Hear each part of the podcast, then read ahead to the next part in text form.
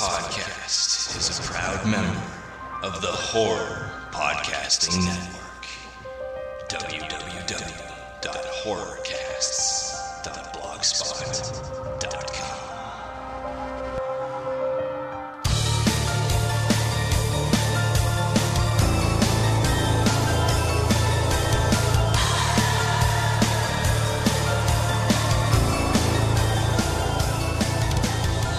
Hello and welcome to the Cadaver Lab podcast. I'm Mike, And I am Sam. and this is episode 27. That's a bad number. Why? Oh Isn't yeah, a whole 'cause- bunch of rockers that die at 27. Like yeah, a lot like of people. Layne Staley did, yeah, and so did uh, Kurt, Kurt Cobain, Cobain, and then Jimi uh, Hendrix, Oh, he did. Janis Joplin. Do you want to know why that is? Why? Because if you add two plus seven, it's nine, which is the last number before ten, and apparently that's significant. Dude, that's that scares me really bad. I'm glad I'm past that. Oh yeah, yeah. I don't think anybody's gonna die at uh, five. Yeah, you hope not. Jeez. Three plus two. Oh yeah, go. yeah. No, no, yeah, no. That that there's nothing significant about that. No, good, which is good. But uh, today we're going to talk about uh, horror hosts. This is going to be a good show. Yeah, I'm excited. It's going to be. I think it's going to be a little bit longer. I think it's going to be a good one. It was Very it was fun prepa- preparing for it at least. Yeah, yeah. You know, you got anything to talk about before we get into it? Well, I have one thing. It. Um, well, I was with hanging out with uh, my wife. Uh, her she has a friend and her husband, Uh-huh. and they have a new little baby, and they had little Einstein's video. Oh yeah, okay. And so they put this on, and I am sitting there watching. I've never seen those before. Have you seen those? Oh yeah, we have we have like a, a whole collection. Those are a little weird. Yeah. Like I'm just I'm watching and I can't pull myself away. and so this guy was talking to me about. It. He's like, you know, whoever did this made so much money. Oh yeah. And I had a bright idea. I'm like, why don't we make adult Einstein Okay. videos and start collecting all these weird stuff from all these movies and things, like little scenes, and throw them in there for adults to watch. You know what we should do? socialize 'em. I have a great idea. Okay. We should get the Psychomantium, Yes. copy it, and send it out as a adult Einstein. That's exactly. because that's that's kind of what it's like. I don't know if you guys remember us talking about that, but it was a avant-garde, yes. and it was just it was kind of a fairly abstract. Let's just say, and that's all it is. I'm not I'm not bagging on it. I'm Mm-hmm. Just saying, like just like the baby Einsteins, it's very abstract. Make a billion. You Let's gotta do it, you gotta hook up with those people to make sure that uh, it all doesn't come crashing down on all us. right. I'll I'll check on that. all right, all right, cool. So, uh, God, I've got to tell you, I have not had a good week. Why So- not? I don't want to get into it because I don't want to complain about it. But what I do want to mention is the fact that I am glad that we're here recording because it is getting my mind off all the other bullcrap that's going on. I agree 100. percent so, gosh dang, let's do it.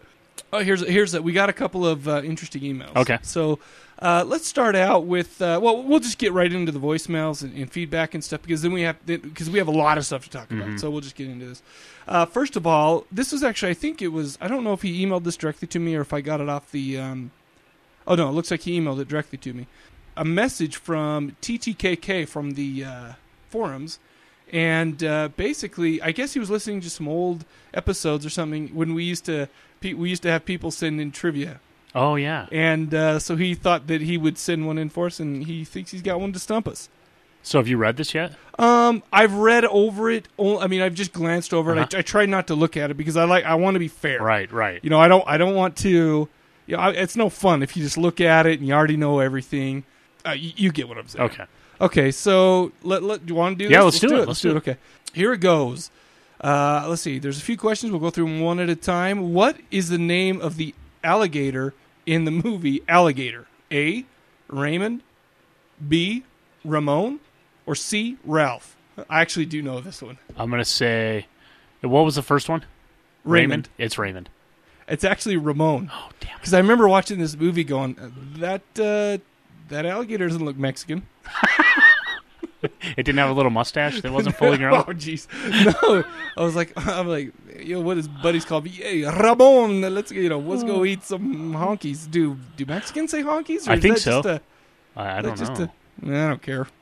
It Doesn't change the fact that we're honkies. I guess. So. All right. So, uh, oh, by the way, TTKK, we we need you to send us an email with how we did. Yeah. Uh, just so, because I'm not. I mean, I guess we could. Look I won't be able to sleep until I know. Oh dear. Oh, what am I, grandma? Did I say oh dear? Oh my gosh, I'm editing that out. You know, it's funny because people will talk and they'll say, dude, you should just leave everything in because it kind of makes it extreme when you say you're going to edit it out, but you leave it in. But I, I just said oh dear. Yeah, that's the kind of stuff that gets edited It gets out. edited out, so yeah, it's like less extreme. Makes it less extreme. All right. Uh, next question: Which actor has played both Jesus and Satan? A. Max von Sydow. B. Robert De Niro. And C. Willem Dafoe. Willem Dafoe. You know, I don't know this for sure. Well, I know Willem Dafoe played Jesus. Yeah, he in the Last Temptation of Christ, he played Jesus, Yeah. and I do know that uh, Robert De Niro played Satan in Angel Heart, but I think those are a couple of red herrings. So I'm actually I don't know, and I and I look, but I'm going to guess Max von Sydow, just because those are two obvious red herrings. All right. Or if if they're not obvious red herrings, then I'm an idiot. But that I'm going to stick with. Um, you knew that is. That was the priest that's- on the yeah. Exorcist. Okay. Uh-huh. All right. Jeffrey Combs had a small role in which movie? And then he put show in parentheses with a smiley face. Oh, face. jeez. Waste you, man. Just teasing. Uh, the man with the screaming brain, uh, the man with two brains, and the man who knew too little. And I actually just watched this, so I know. I watched it with my wife. I'm going to say the man who knew too little. Nope. The man. Okay. The man who knew too little was with uh, Dr. Venkman. Was his name? Yeah, Bill Murray. uh, yeah, Bill Murray. I, I he's, he's I definitely know he's not that because that's one of my all time favorite Yeah. comedy shows. Uh, Man with the Screaming Brain. I would have noticed because that's a that's a uh, Bruce Campbell. Uh-huh, Yeah, uh-huh. written, directed, and everything. But uh, I'm gonna say the Man with Two Brains. I if if I'm thinking of the right movie, it's the one with uh, what's his name? Uh, I can't remember the Pink Panther, the guy who played just Oh, played Steve the Pink, Martin. Steve Martin. Yeah. Oh. So I'm gonna go with that one. What are you going? What did you say? I go with you. Oh, I just throw my ideas out. I have no idea. Oh, I haven't seen any of these oh, movies. oh, are yet. we coming to a consensus and then shouting out one answer? Is it the collective? It's a collective. Okay, I'm good. Yeah. I'm good. Okay. So l- you want- let's go with B, the man with two brains. All right. Which horror icon has won a Grammy? Vincent Price, Robert Englund, or Angus Scrimm? Angus Scrimm. Do you know that for sure? No. I'm- I just think the other. I've never. I've heard of the other two, so that's got to be wrong. Well, the grammar. The, oh, you don't know who Angus Scrimm is? Oh, the shit. tall man. Oh shit! Now I'm dead. Uh, Angus Scrimm. I, you know, the thing is, is I, I I'm kind of going with your logic on the same thing. I, for some reason, I think I remember hearing something about like liner notes or something, and I don't remember. And I and I know that Grammys are the music awards, right? Oh yeah. So, the, it, so it's so I'm, I'm going to go with Angus Scrimm. actually, What? well, you know, but the thing is, is what about? Because I know Vincent Price did the the Thriller, well, yeah, but he didn't write it. He just lent his voice to it. right? So do you think? Well, yeah. No, I'm still gonna go with Scrimm. Yeah, okay. I'm glad. Let's go with that. Uh, which Hollywood star star's first appearance in movies was the Shockley Parasite? Ooh, was okay. Schlocky. I I think he was supposed to say Schlocky, but he spelled it sh- Shockley. But uh, any, either way, the Shockley or Schlocky Parasite. A. Jennifer Aniston. B. Daryl Hannah. And C. Debbie Moore. B. Daryl Hannah. Yeah, I don't know. I do not know. I, I don't. I'm taking a complete guess. I know it's not Jennifer Aniston because her mov- her first movie I think was Leprechaun. Oh yeah. So it's either Daryl Hannah and Demi Moore or Demi Moore. I don't know. Daryl Hannah sounds fine to me. Let's do it. Yeah, you know that one would be really easy to cheat on too because the Well, movie's right here. Yeah, we're not gonna cheat though. Oh man, that sucks. I like cheating. Uh, okay. Jason Patric is the son of which horror icon? And I know this one. Jason Miller, Bill Moseley, or David Hess? David Hess. Do you know who David Hess is? No. He's. Oh, have you ever seen the Last House on the Left? Oh yeah, yeah. He's that ugly guy Oh, that really? looks that looks like I Yeah. don't think he was acting much. He just looks so slimy. Actually, it's not. It's Jason Miller who played uh, the Father Karras, Father Karras in uh, The Exorcist. Oh, So, interesting. yeah, interesting. Yeah. Okay. So, which Hollywood star once appeared in the Freddy's Freddy's Nightmare series? And I know this one too. Uh, George Clooney, Brad Pitt, or Johnny Depp? Johnny Depp. Nope. George Clooney. I know. I'm sorry. Uh, Brad Pitt. Oh my gosh. Yeah, I, I remember reading that because uh, what movie was he in? Oh, uh, Interview with the Vampire. I remember reading an article saying, you know, he goes back to his horror roots. And, Oh. you know, he, he was freaking in one episode of of uh, Freddy's Nightmare. Did you ever catch that? No. I was too young. My parents wouldn't let me watch that. Yeah, I don't. I don't. I don't even remember that being. It was on. just a TV show Right. where they like I if I remember correctly, basically it was just a hour long drama, and then at the very end, Freddy would show up for. You know what? Actually, I do. I vaguely remember something like that. Really? Was it not about the same time as Friday the Thirteenth Yeah, I mean, yeah, it was. Okay. It was like okay. in, when I was really young. When we were really Okay. young. Uh, okay, so let's see, which one are we on? The director of 1968's The Green Slime, which is way underrated, by the way, went on to direct which iconic Asian hit? Ju-on, Ringu, or Battle Royale? Juan. I'm so good at just throwing them out when I have no idea. This one, I just actually just watched Battle Royale not too long ago. I'm gonna I'm gonna guess Battle Royale. All right, I go with you. Do you want to do you want to stick with me? Okay, cool.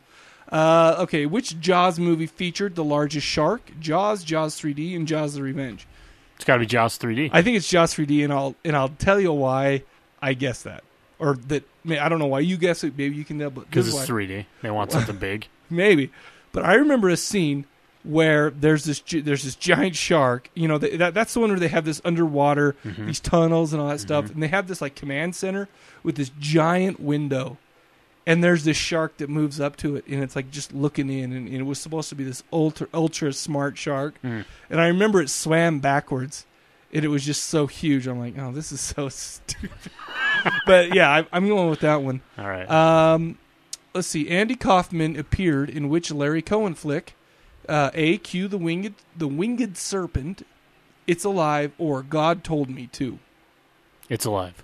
I'm, I'm gonna go with God told me to. I'm just gonna quit guessing. Okay. Well, I don't. I, I I'm pretty sure. Well, and here's here's how why I'm guessing. I've seen all three of these, and I do. I definitely don't remember him in Q or It's Alive. So I'm going to go with C. God told me to because it was kind of around that same time. It was still kind of. It was in the 70s. That movie came out in the 70s, and I haven't watched it for a long time. But, but anyway, uh, that's kind of what I'm going for. But that was email number one. So Cool. TTKK, get back with us and let us know how we did. Well, now I, I have an email Oh, okay. that I've got to read because I've oh, got great. to- Okay. I throw down. I've thrown down the challenge, and I continue to do so. That I will not be stumped on a six degrees. Okay. I won't. so we had somebody try. The Wolfman. He uh, sent in. He says, "I've been listening to the show for a while now. Headphones and a ten-hour workday make for a lot of podcast listening, and I think I've got an entry for you on the Six Degrees of Bruce Campbell challenge that you've been waiting to have answered since episode five. Was it? I'm working under the assumption that the rules are still only that the movie must have had an American DVD release. This one's available through Netflix, so it's clearly had one. Whispering Corridors, and it's even a horror movie, so it falls under all the categories. Okay, cool.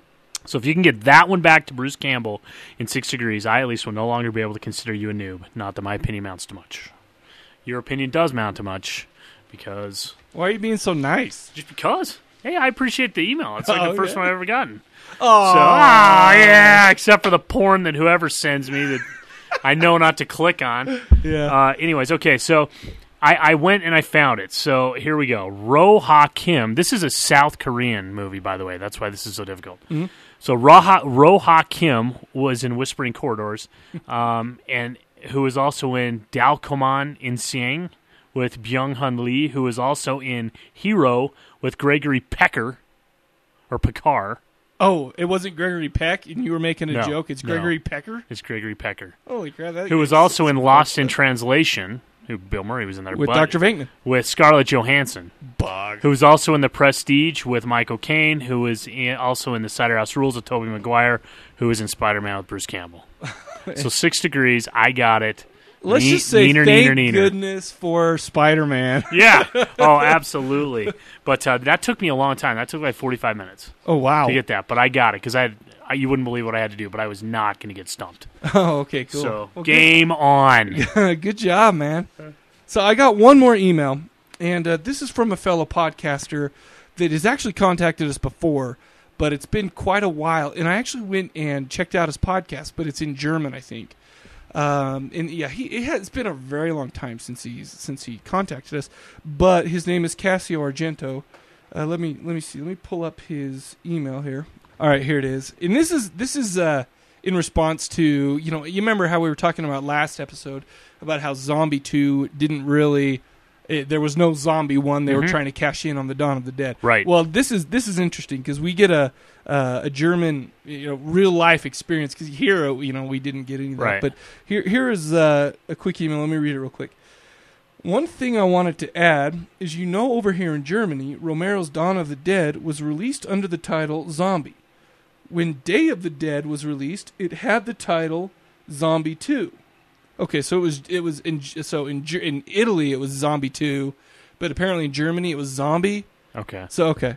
Um, let's see. Romero's Dawn of the Dead was released under the title Zombie as well. Okay, so th- this is a little bit different. Uh, well, Day of the Dead was released. It when Day of the Dead was released, it had the title Zombie Two. So when you went to the video stores back in the '80s, you had Fulci's Zombie Two and then Romero's Zombie Two, like standing next to each other in the in the video store. I think. What, Wow. Did I say something wrong there? Okay, I, yeah, basically. So so I guess I guess I screwed up there. But what ended up happening is Zombie Two came out there, and then uh, uh, they released Day of the Dead as Zombie Two there too. So oh, that that could get a little confusing. Oh yeah. That's why you know wrong. reason number eight hundred fifty four why everything should just be in English. All right. Well, you know, the thing is, is I assume that Cassio can speak English because he emailed us in English and um, he listens to the show. And trust me, it's hard enough knowing English to listen to the show. So, uh, well, and and it's know, your first I'm, I'm joking around because I am I am one of the stupid idiots who only knows one language. Yep. And we have a lot of people that are fluent in several. So oh yeah, I can joke around about English being superior, but not me. Uh, did you notice that book there on your desk? I did. That is your copy. Thank you. I was going to ask you the about that. rough guide to horror movies. We what was it? We talked about it last week. I've actually been reading it. It's good uh, bathroom material, like I mentioned, and uh, you know they they chop it up perfectly so that each little section takes about as long to read as it does to take a dump, unless of course you ate something really raunchy the night before or something. But I'll tell you what, go with that. It's it's decent so That's far. awesome. Thank you. very Also, where's much. that CD that was there? Did you? There was there not a there was not a CD. uh, I put a CD up there. Did you? Anyway, we'll find it. That was uh, Johnny from Oklahoma's CD that he sent for us. He sent us each a copy. That's awesome, man. Yeah, it's around here somewhere. we'll find it. We'll it. find it. It's uh, we actually did a lot of uh, the the studio. We moved it around a little, and I noticed that it's a little more uncomfortable because Sam and I are closer together, staring right at each other in the eyes. Which is going to make who knows what's going to happen on the voicemail? Because usually when we hear the voicemail, we can look away from each other, so Yeah. we're not making fun of stuff. I'm afraid of what's going to happen tonight. I have a feeling I am afraid as well. Speaking of voicemail, oh oh oh, I forgot. We're gonna add. We're gonna add a new segment to the show. And you know what? Before I put this out, I'm going to come up with a great bumper, and uh, Yeah. we're going to put this here to introduce the show. So, here's the bumper. La la la la. Okay. Um, yeah. So basically, the new uh, segment of the show is we're gonna we're going to give a weekly tribute to something in horror. Yeah. We we have a funny one I think this week because because uh, we're going to make a tribute to those stupid ass videos that you find on YouTube or on the internet that were especially popular a, a few years ago that start off with you like looking into some video just just watching it or something and then you know it tells you to look closer or look harder at it and then all of a sudden like the the face of Reagan will show up and go bah and it scares the shit out of you. I Those are awesome. I still remember the first one I had seen. yeah. And I pulled it up to show Mike when we were talking about doing this for the show. And it's this maze that it says, "Can you get to level three or le- yeah, I think it's level 3 or can you get to level four? And so you have to take this little dot with your mouse and go through this maze. And the very last one, there's only one little way you can go through to the exit. So you're going really slow, and you have your face right up next to the computer screen. And I'll tell you what, the first time I saw that, I I peed a little. I mean, it was so scary. I jumped back because I had my speakers on. I'd never seen anything like that. That was scary. Okay, so today at work, my brother Jeff comes over, and uh, he, so he walks over and he turns on my speakers and turns up the volume a little. Yeah, that's And he goes- clue number one. He- well, you know, he's trying to be all sly. I was on the phone at the time, so he didn't think I noticed. But uh, he goes, "Dude, I want to show you this video," and I go, "I know what it is. It's something that you're going to try to scare me with." But sh- sure enough, he brought it up, and it's like this haunted chair, you know. And I'm like, dude, here comes the scream. He's like, no, no, no, there's going to be no scream, you know, lying right, Right. directly to my face. But then, uh, sure enough, there's Reagan. And uh, I'll tell you what, even though I knew it was coming, you know, got me a little. I love it. It Those got are, those are great. You know, and, and it's those types of things that are pretty dang cool. And you know what? Kudos to anybody who actually gets someone with one of those. Especially now. That's I what I mean, mean. I mean, I'll tell you what, the first time I saw one of those, it lit me up, man. it scared the crap out of me. I, I, it was, it was unfair. You know, It rocked your Saturday, oh, huh? no, I mean, I couldn't believe it. And the thing is, is back then I, I didn't know that if someone turns oh oh no no it was actually an email and they're like, and you and they're like oh you have to listen oh I know what it was You- they have this picture, and they're like you know what listen to the music behind the picture it really helps the mood, but look deeply into this picture and you will see something pretty cool. And sure enough, there was a screaming thing that came up and lit me up. You know what else I got one time that was so horribly horrible? What? My sister sent it to me and she said, "Make sure the speakers are up." And this is before it was really popular, so Uh-huh. no big deal. So I turn the speakers up and I'm doing this thing, and it's like this questionnaire or something. And as soon as you answer the last question, this big, huge picture of uh, Ponch from Chips in in Liz, little Daisy Dukes comes up, and it says, "I'm looking at gay porn. I'm looking at gay porn." and I had it on at work. I had to explain to everybody around me, I am not looking at gay porn. Come here and look at what I'm looking at. And there's Ponch right there with his Daisy Dukes on. It's like, and you can't get it off the screen. Oh you have to man. turn your computer off. I'm like, are you kidding me? Yeah, I was. Yeah, it happened to me. Cause I was at school once, and all of a sudden I went to this site, that, and then all of a sudden I heard, "Hey, everybody, I'm looking at porn over here." But I mean, it was it was during like a lab, so I look around and everybody just kind of laughing. It was funny. Anyhow, so okay, that's our tribute of the week. Nice job, scary things. We owe you one. Yeah. Yeah, are we ripping off those? uh what are those? The Bud Light uh, Great American Oh, Heroes those are or awesome. whatever. Yeah. anyway, I encourage all of the listeners to email us with your with what you think deserves a tribute. And do your best to, to knock us off course like it's, you know, give us an explanation of why we should watch it that's not scary. Hey, check this out because it's blah, blah, Oh yeah, blah, blah. turn on your speakers Yeah. because uh, yeah, it's really pretty music, and you just want to listen to it. Yeah, know? yeah. But uh, let's try. You know, let's try to make it horror horror related, but we will accept non horror like it. Related. But yeah, I still got lit up by by by the first time I watched that. Oh, it's funny. Anyways, I, I just bring that up because my brother also told me that he it got him today because he, he always has the speakers on. Anyway, all right, so let's get into voicemails. Yeah. Hi, this is Julie from 19 Nocturne Boulevard. And uh, I wanted to call. I've been listening to your back episodes, so this is pretty much a day late and a dollar short. But uh, my comments on Event Horizon. I love this film. I saw it several times in the theater. Um, it. I kept dragging friends to go see it. I think the problem a lot of people had with this movie is when they went to see it. I mean, because a lot of people at the time were like, "Ew, it's horrible, it's horrible."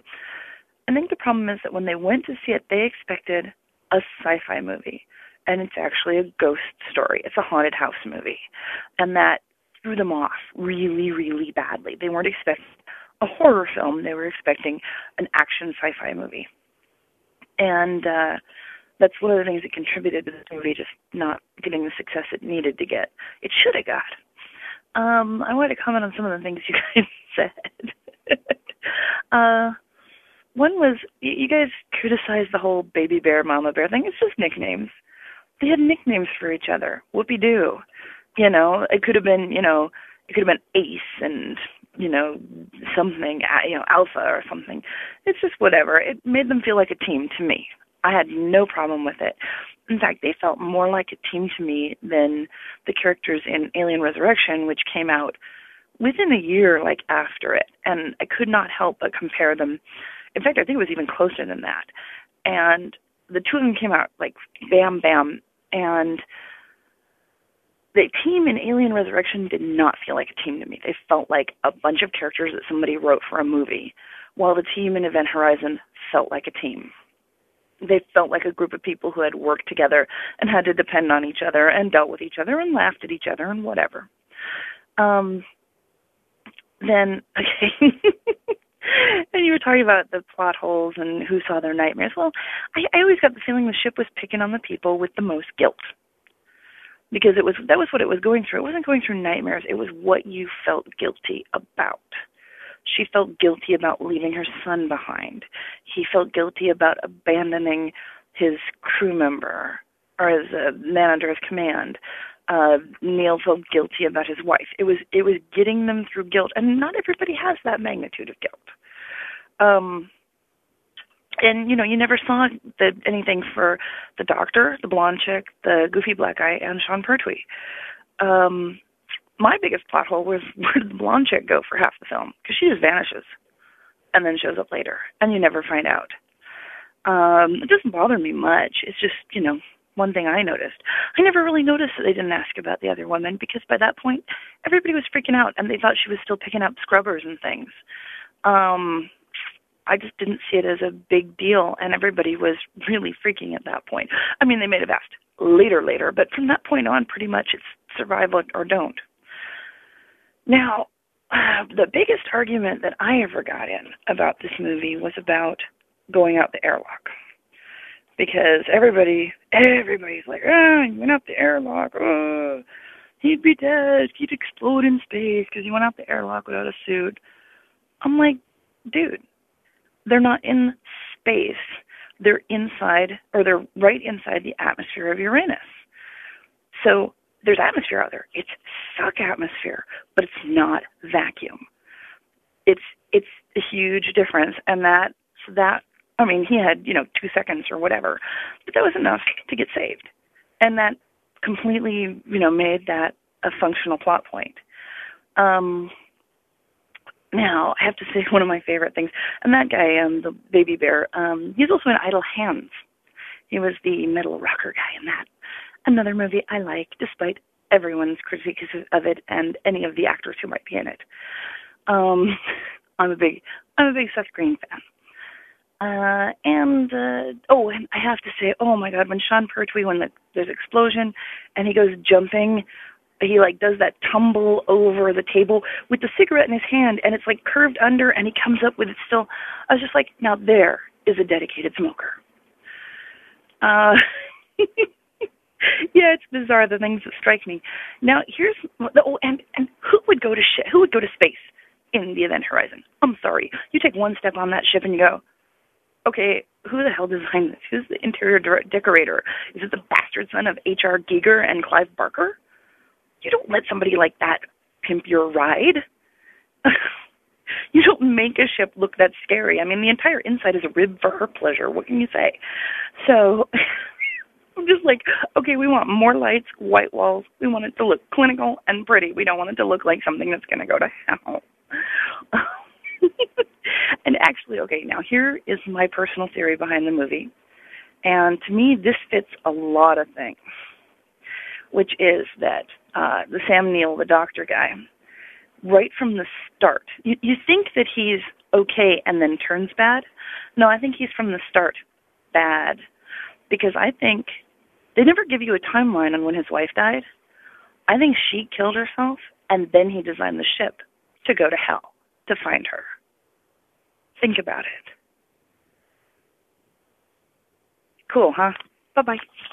Well, thanks, Julie. Appreciate that. Uh, yeah, Event Horizon. That's that's a classic show. Um, and but but I'll, I'll, be honest with you. If if someone were to call me baby bear, I would punch them in the nose until they bled. So it's just that's annoying. How many punches do you think it would take for you to bloody someone's nose? Uh, for me, probably four. so yeah, I love I love turning things into um, a statement of how big a pansy Sam is. oh man, no, but I'll tell you what, Julie. Um, you, you guys need to check out her show, 19 Nocturne Boulevard, audio dramas. She actually asked me if I could do one, uh, you know. Oh, really? Too. And I'm and I thought about doing it, but then I don't know. I don't think I'm good enough. I don't. Dude, I'll tell you well, right honestly, now. I don't know if I have enough time, extra time. But I but they're pretty high quality. Listen, I'll be honest. I I'm not a drama person. Like that kind of stuff, just kind of, yeah.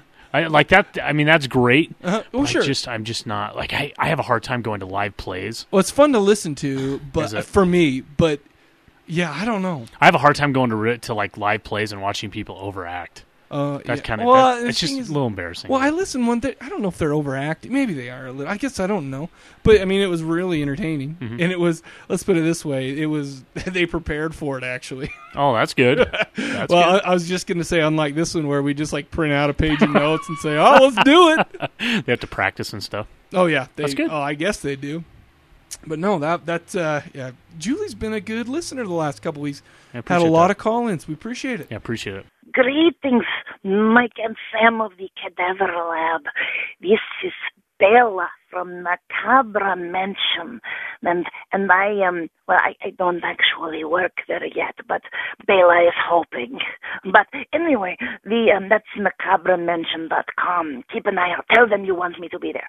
No, I wanted to call because I am listening to your program, and you talk a lot about junk in especially in the in the talking about the the the something the the uh, den, dental product with the I, I don't know what it is the vibrating denta ta, ta, ta, I don't know anyway there is a movie called the junk bucket it's a short film that it's I think it is under an hour long.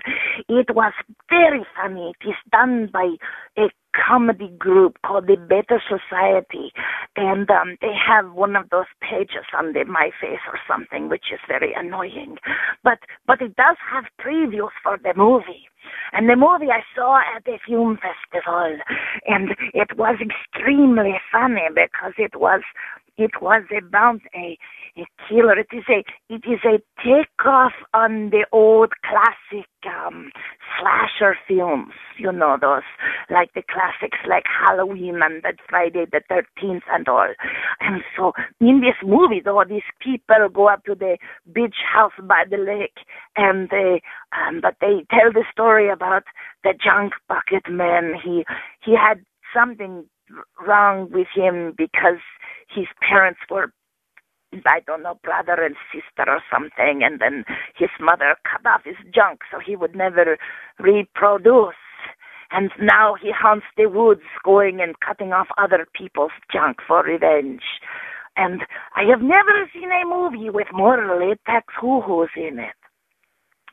So um, you might enjoy this movie. You might cringe very heavily with this movie, but uh, you might might want to take a look at it. It is amusing, and they did a very good job of having the having the, the this sort of the right um, feeling for the old the old um, slasher films. It was it is worth a look if you can get it, and they also sell cap sacks.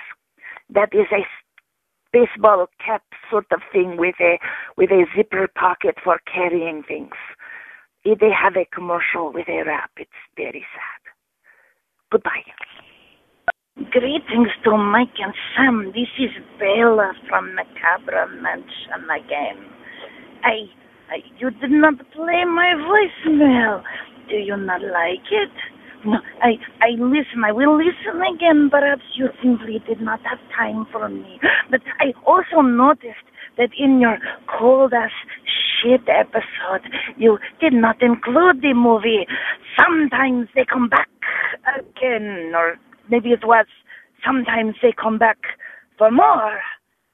Sometimes they come back for seconds. They all sound like a buffet. But you know, the one that takes place in the Arctic and has Satan in a mine or something. It is a little confusing because it is one of those many movies that are named after a Stephen King story, but honestly have nothing at all to do with it. I hope to hear myself on your show in the future because you are very fun people to listen to, especially Sam with the six and the nine, and I don't know what it means, but I think perhaps that I go to three. Goodbye. Um, I want our listeners to know that this is the exact reason why you don't tell you tell your children that their scribbles are works of art and hang them on the fridge.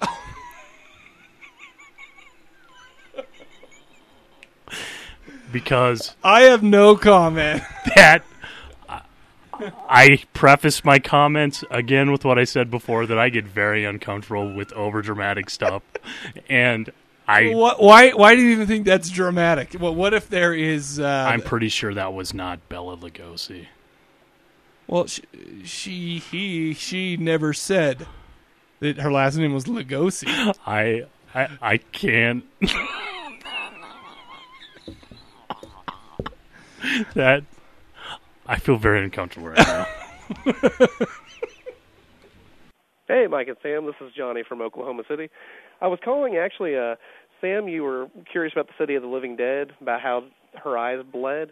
Actually, what I had heard was like when you get your eyes dilated at the doctor, they use some kind of drops that they put underneath your eyelid, and I guess it somehow appears that you're crying blood or whatever. But I, I that was from a friend, so I don't know that that's actually correct. But that's what I had heard because that has something to do with your eyes drying out and then causing them to water, and then the liquid, I guess, is dispersed somehow. But uh also, I was also going to say, uh for your show, you're doing the, I guess, the horror horror hosts or whatever. Um, uh, one of my favorites is Joe Bob Briggs. I used to, as a kid, watch Joe Bob at the movies all the time, and that was always a really cool show. But that's all I have this week. I, uh, man, your last show was awesome. It was the funniest. I thought it was the funniest show out of all all the ones you've done so far. And uh, keep it up. I don't think you guys said you were going to tone it down this week, but man, that was awesome. That was that was a really good show. And uh, anyway, I uh, talk to you guys later. Take it easy. Bye. Yo, thanks, Johnny. Uh, now let me explain something. When we say we're going to tone it down, that's basically just an excuse because uh, we feel like that. Uh, well, we're basically a little bit of ashamed of our dumbassery, and uh, but the thing That is, is the perfect word for it. But the thing is, is we I don't think we have the the capacity to do anything other than what we did or or what we do. You know, I th- I think I think that it just when the mood hits us that we're gonna have to do. We can't. I don't think we can tone it down consciously. No, 'Cause we're I- dumbasses. Well, and listen, I have to go back to my previous comments about that last voicemail. Mike just informed me that that was Julie, and I need to apologize up and down because I did not know that was Julie. So take it all back. Shit. Oh my gosh! Thanks for setting me up, dude. Listen, she emailed me and she's like, "Don't." She's like, "Just just play him." Don't. I don't know if she was. I don't know if she told me not to tell you or if I thought about it and didn't. I can't remember where that came from. Oh, great. But I was just gonna let it go and, and just kind of hang back and see how you would react. Edit, edit, edit. Anyways, um, Well, Johnny, by the way, awesome. Appreciate the call. yeah, and, And, and thanks for those CDs, by the way. I was Yeah. going to say I got one. I've actually listened to it. I've I've actually put it on my iPod, so you know I I like it. It's good stuff, man. No, that's cool. And the only thing about the watching the City of Living Dead when they when they bleed out of their eyes, they bleed a lot. Yeah, so they I do. don't know. I don't know if, if drops would get it done. I mean, that would give you a little bit, but these guys are bleeding profusely out. So Well, maybe May- it's maybe. I mean, I I don't, don't know. know. I don't know. Well, let's put it this way. That's like that's the first really theory that I've heard. So, so I mean, I don't know. It's better than what I came up with. Yeah. Because what I thought they did is maybe like like uh, put a tube down, you know, by by the side of their eyes and Mm-hmm. put some, you know, maybe put some makeup or, or some fake skin over the tube itself, Mm-hmm. and then with in you know. But I don't know. I, then I watched it real close, and you know, I didn't You look just like can't it. tell. Well, plus the the film was pretty. It was kind of gritty, so I don't know. Either way, it's Hey, we it appreciate the awesome. idea. Yeah, we appreciate the idea. Howdy, Mike. Howdy, Sam. And since I don't think I've done it for the show yet, I'm going to do it, or I haven't done it in a very long time, so this is going to be Macho Mike. I'm sure Mike really dug that, at the very least. I'm sure Sam's junk probably retreated into its nether regions to hide. But okay, as with every show I listen to, I'm an episode behind. So this is mostly about what's on Sam's iPod episode, which was a very good episode, regardless of the kind of haphazard way it was assembled. I mean, you did kind of cover. I don't know. I'm gonna. I'm not gonna say it's one of my favorite movies, but I will admit that whenever I can catch 13 Ghosts, I will watch it. Mainly just because the ghost designs are actually pretty damn cool.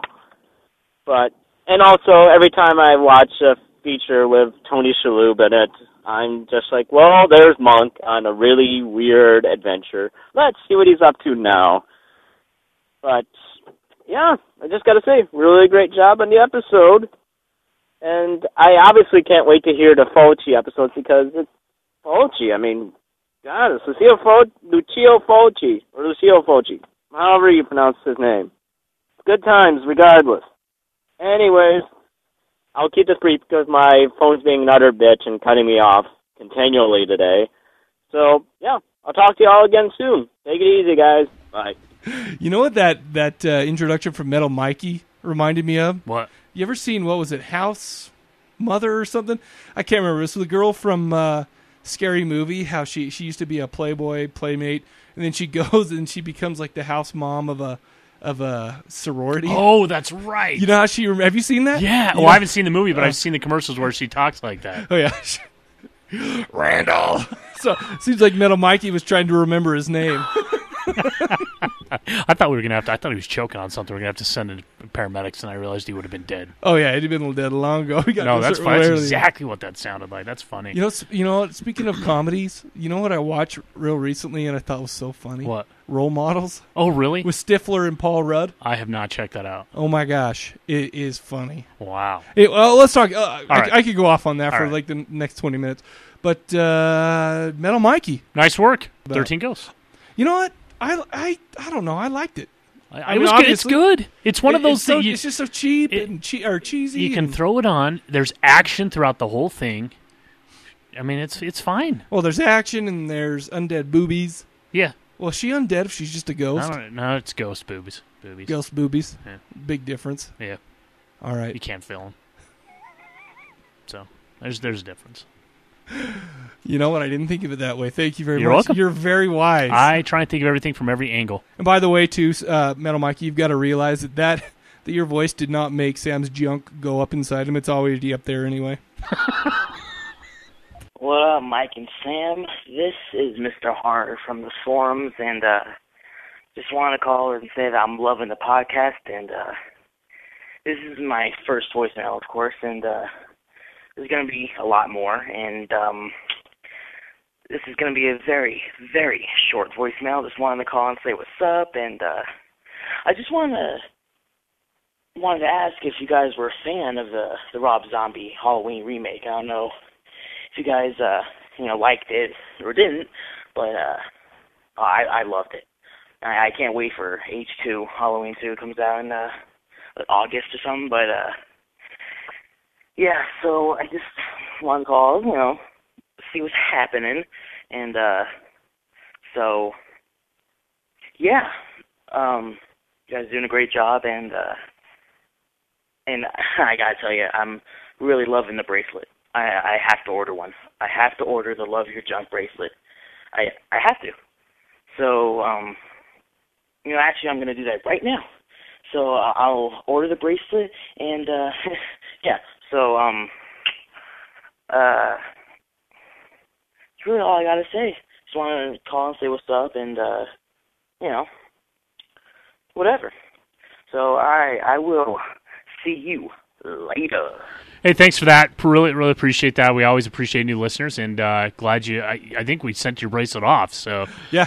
uh, you know, whatever. I think that was a drunk call. I don't know. Sometimes, sometimes we get those. So I don't know. Either way, man. Thanks for we we love new people calling in. Yeah. Oh, we love the the old people calling in too.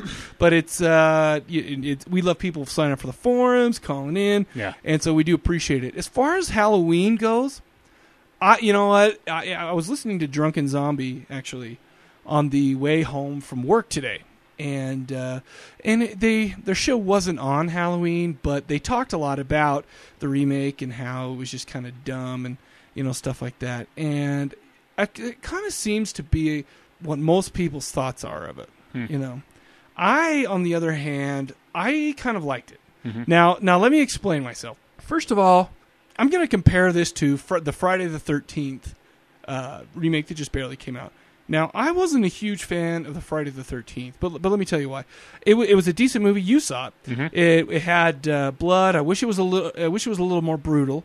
It had lots of boobies, and uh, you know it was. I mean, for, uh, Jason was was okay. I didn't like the fact that he had like an underground uh, lair and that he kept hostages and stuff like that. You know, it was a lot more fun when you know he would just pick them off. And in my, my thought of it that it wasn't brutal enough to to be like a really super serious, you know, movie like maybe the remake of uh, Texas Chainsaw Massacre was, but it wasn't brutal enough. Or did I just say? Or, but it wasn't funny enough to be just kind of a straight funny movie. You know, where the Friday the Thirteenth have always kind of tried to. Uh, well, I, I don't know, not always, but most of them are just kind of lean towards the funny side, where you know it's fun. You watch them, you have a great time watching it. Uh, just because everybody's being a dumbass, which is you know which is fine. I, you know I totally I I'm totally down with that. But this one kind of se- seemed to be somewhere in the middle. But uh, I think what it was, after everything was said and done, is that I am a huge Friday the Thirteenth fan, and it was almost so so so. I compared this so closely to the um, the originals. eh, You know those coming up, a place that had movies that all had kind of a place, and and they were very nostalgic for me, and uh, I, I just love them. Now, with Halloween, I don't know why. I for sure saw all the Nightmare on Elm Streets and all the Friday the Thirteenth before I saw even the first Halloween, which I don't know why. You know, it just kind of worked out that way. But uh, I don't. I didn't have the same love for Halloween that I did for Friday the Thirteenth. And uh, and that's not to say that, that the original Halloween's stupid or anything like that, because I, I I completely agree the contrary. But I didn't have like like with Jason, I had okay, well he just goes out, he kills, he doesn't really have a personality. Uh, I'm sorry, he doesn't really have like a like a life except to go out and kill. Where this one we saw him in his house and his habitation. I know we saw the the uh, cabin in number two where he had that that um, thing with his mom's head that you know. But we didn't really get into him like we didn't see him getting up and brushing his teeth and getting dressed and you know stuff like that, which I kind of felt like we saw with him like getting rid of the bodies and stu stupid stuff like that. But I, I, I, I'm not saying I completely hated that movie. I was just a little disappointed with the remake. But as far as the Halloween one comes out, first of all, I loved House of a Thousand Corpses and I love Devil's Rejects. So I was kind of, you know, kind of pretty stoked that Rob Zombie was coming out with a new one. I think that coupled with the fact that I that Michael Myers didn't have kind of the same place in, you know, in in my growing up or, or whatever that uh, you know so i didn't have quite as much respect for the original mythos and whatnot that you know i, I liked it a lot more. I don't know. What do you think? Well, I would agree, and, and there's a lot of stuff in there. With Friday the Thirteenth. I, you know, I felt like they kind of dumbed it down to today's teenage generation. You know, we talk a lot about going to movies where they can just sit through and talk through it, yeah and they explain a lot. I feel the same way about that. Yeah. And you just hit on a point that's come up several times over the last few weeks. Pretty much exactly how I feel about Texas Chainsaw Massacre Uh-huh. is how you feel about Halloween. I had not seen Halloween Right. either. In fact, I saw the remake before I saw the original.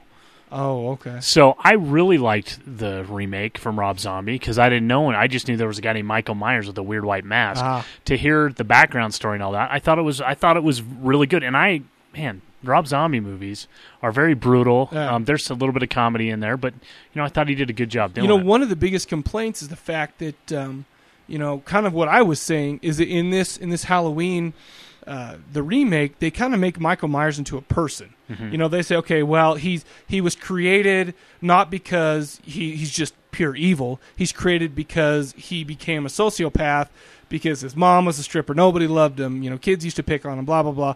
And so it kind of made him you know which to me I, I don't know which is better really uh, but i would i would I dare say that it would be better for me just to think that oh he was just pure evil. There's there's just no soul in there, and you know for some reason, and you know later on in some of the uh, the original Halloween sequels, they get into to a devil's uh, cult, and he has some mark on his arm and all this stuff. But as far as just the the original one is, is I, I don't know. It didn't. I mean, I know that I that uh, this Halloween basically did the same thing, even to a a much larger degree than Friday the Thirteenth did, where yeah, you saw him as a kid, you saw him go to school, you saw him this and this, and he turned into this thing, and that and that's the biggest complaint. And if I were a true horror purist, I, I think that uh, I, I see their point in those who don't like. I think I really do, but I can't help it. I just sat down, watched it, and I enjoyed it. Mhm. So I, I don't know.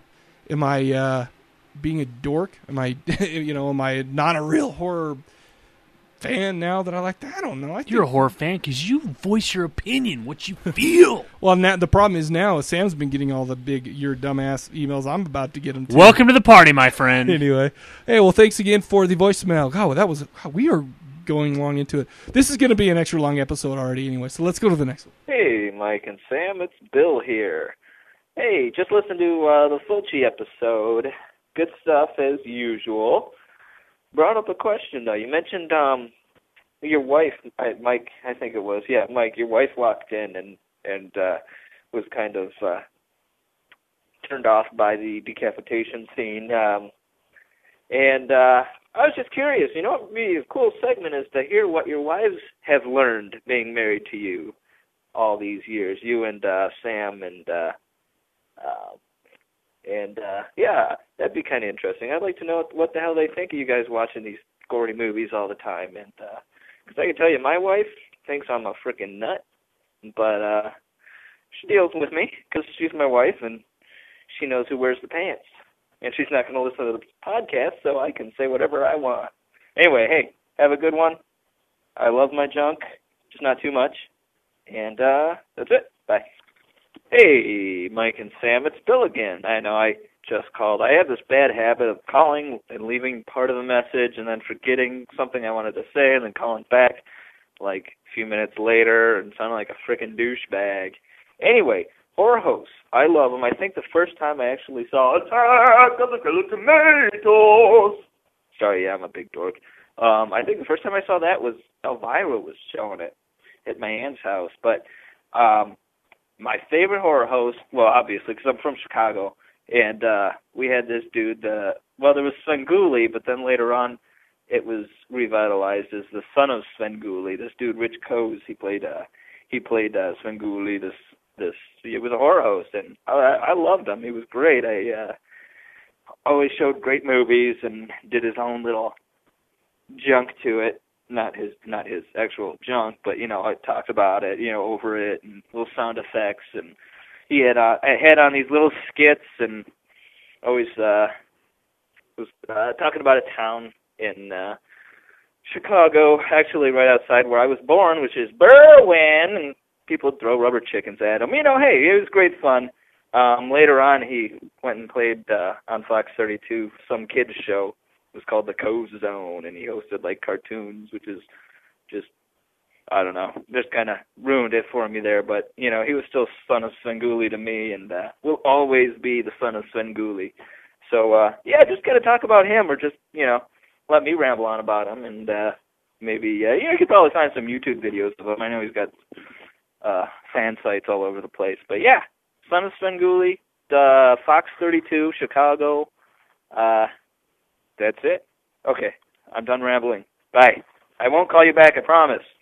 Well, I will probably next week. Bye. Hey, thanks for that. You know, and in this show, we're already going long. We're not going to have time to talk about all of them, so that's great information about the son of Svengoolie and, and bringing some of that in there. If you if you guys have your favorite ones, I mean, I'd like to check some of that out too. So. You know, we, we picked out what four to kind of go into a little bit of detail about. I mean, we're not gonna we're not gonna give you their full biography or anything like that. But uh, I actually found this site where it, it basically gets them all together and just lists them. Says, okay, Mhm. well, here's all these uh, horror hosts, and, and here here's where they were and what channel and, and what years they were on, and a lot of them are actually still going. You know, either there's some horror podcasts that do them, or you know they do they just put out uh, YouTube videos. someday, Mike, me and you, someday.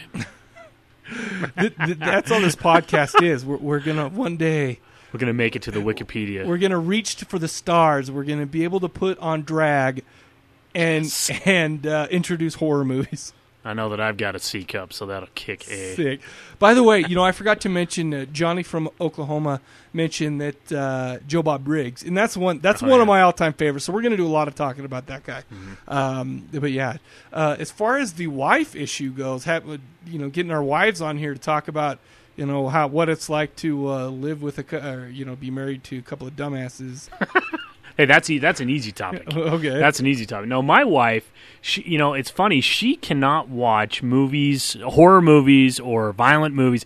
They really affect her deeply. Like she Yeah. can't stop thinking about that stuff, and and visually, she just, I mean, it freaks her out. So I can't watch any horror movies when she's in the room because the screams really get. her. I mean, she's up at night. If she even sees something weird on TV, she'll be up at night thinking about it, can't sleep. So I have to be very careful. She will not watch a scary movie. Won't do it. You know, I almost I almost made a joke saying, "Yeah, Sam's wife is seven years old, but then I thought maybe that'd be a little bit inappropriate. yeah, no, no, no. But uh, yeah, so I you're not going to hear her commentary other than uh, Sam is an idiot for watching the shows. You know, I will say that that my wife, uh, she, I, I don't. I mean, I know how she feels about it. She's not a big horror movie fan, and she's and she'll but she'll come in and watch them with me just to spend time with me. That's right, I'm worth it. Yeah. anyway, so but uh, she it's always uh, she she doesn't really complain a lot. Let's put it this way: she complains a hell of a lot less than when I have to sit there and watch like uh, a girly movie. Like what did I watch? Freaking Pride and Prejudice. Oh, my Oh, hell! wow. I complain the whole time, and I'm a jerk because when she does, she she just comes in and she'll just watch it with me. But you know what? It, it would be kind of fun to get her on and talk to her. I, I, she may need a little bit of uh, coaxing.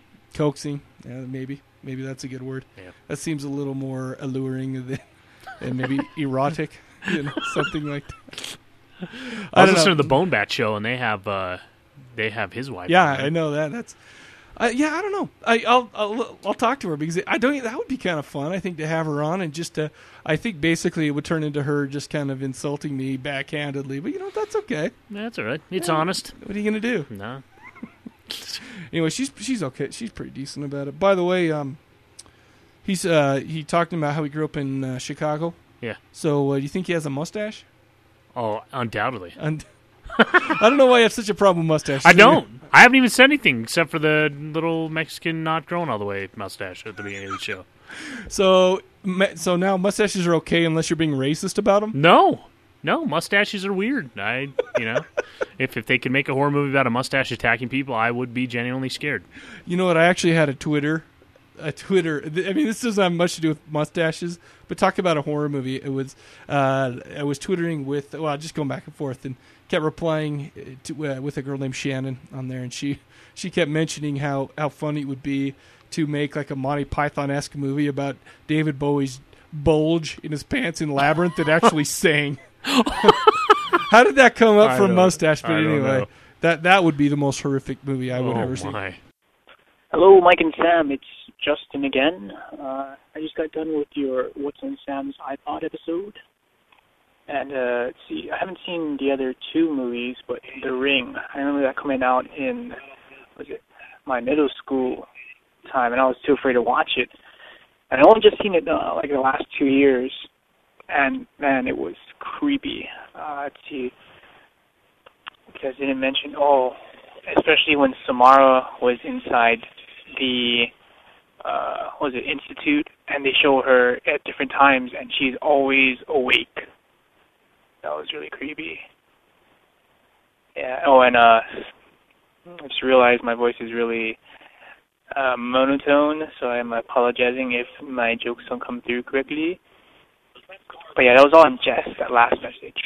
Anyways i noticed you have your next episode out so i will get to it and i will talk to you guys later. Bye Thanks, Justin. That was uh, that was a good email. It was funny, or a voicemail. It was funny because right in the middle there, when you started talking about Samara, you kind of drifted off into silence. I'm like, he's scaring himself thinking about that right now. What I actually thought would happen is he actually. I just did the. I guess it doesn't kind of translate over a podcast to Uh-uh. to make the dead face Yeah. on the ring. You know, we actually got quite a few um, emails about uh, how people didn't like the ring. Know, which you know, I get that's fair, but I, re- I I don't know why I really liked it. I Mhm. thought it was really creepy. You know, I've noticed it. It really depends a lot when you go watch horror movies on what you eat right before you watch the horror movie. Because that puts you in a mood, and the chemicals from the food really they, they taint your mood. So what I do you mean, if you taint, have to ru- I said taint the right way. your mood to like affect it into how you're going to uh, watch the movie. Why? Because uh, if you go eat some like really spicy Mongolian barbecue or something, yeah, you- you're gonna the movie's gonna suffer if you have to keep running out to take a shit. Yeah, if I eat spicy food like that and I get in the car and put my seatbelt on, I get a boner. so that's how spicy food affects me. Um, Do you know what's di- disturbing about that? You guys know how many times that we've gone to eat Thai food in which when Sam was driving, and I didn't realize. why do you think I'm looking out the? Why do you think I'm looking out the side window when I get in the car? we should not be looking this close to each other. Yeah. We already said that. This this is going. Get it? Clean it up, Mike. This is getting out of control. I was in control until we started talking about that. Bring it back. Oh, dude. dude. See, again, we cannot tone it down. Edit, edit. Hey, Mike and Sam, I'm really looking forward to this week's show because you're finally, after what, 25 episodes, going to do something fucking original. It's about goddamn time. Uh, I don't think I've heard any podcaster cover uh, the famous horror hosts, and uh, I'm really looking forward to it. Hope you actually bothered to do some research for this one. Maybe like actually have an interesting show. Really think the appeal of Elvira and Vampira I think it boils down to one thing, and that's their huge, enormous, gigantic talent. Or their big ass titties. I can go either way on it. But um, one you may not have heard of, it was kind of a local phenomenon growing up. Uh, was a guy had a like Saturday afternoon creature feature. His name was uh, Dr. Sacula. And uh, got to be in the studio audience. You could go down to the TV studio and hang out. And if you were one of the lucky ones, uh, you know, at the end of the show, he'd pick some young boy to uh, lay in the coffin with him. Um, unfortunately, after the indictment, they canceled the show. So, uh, big part of my childhood gone.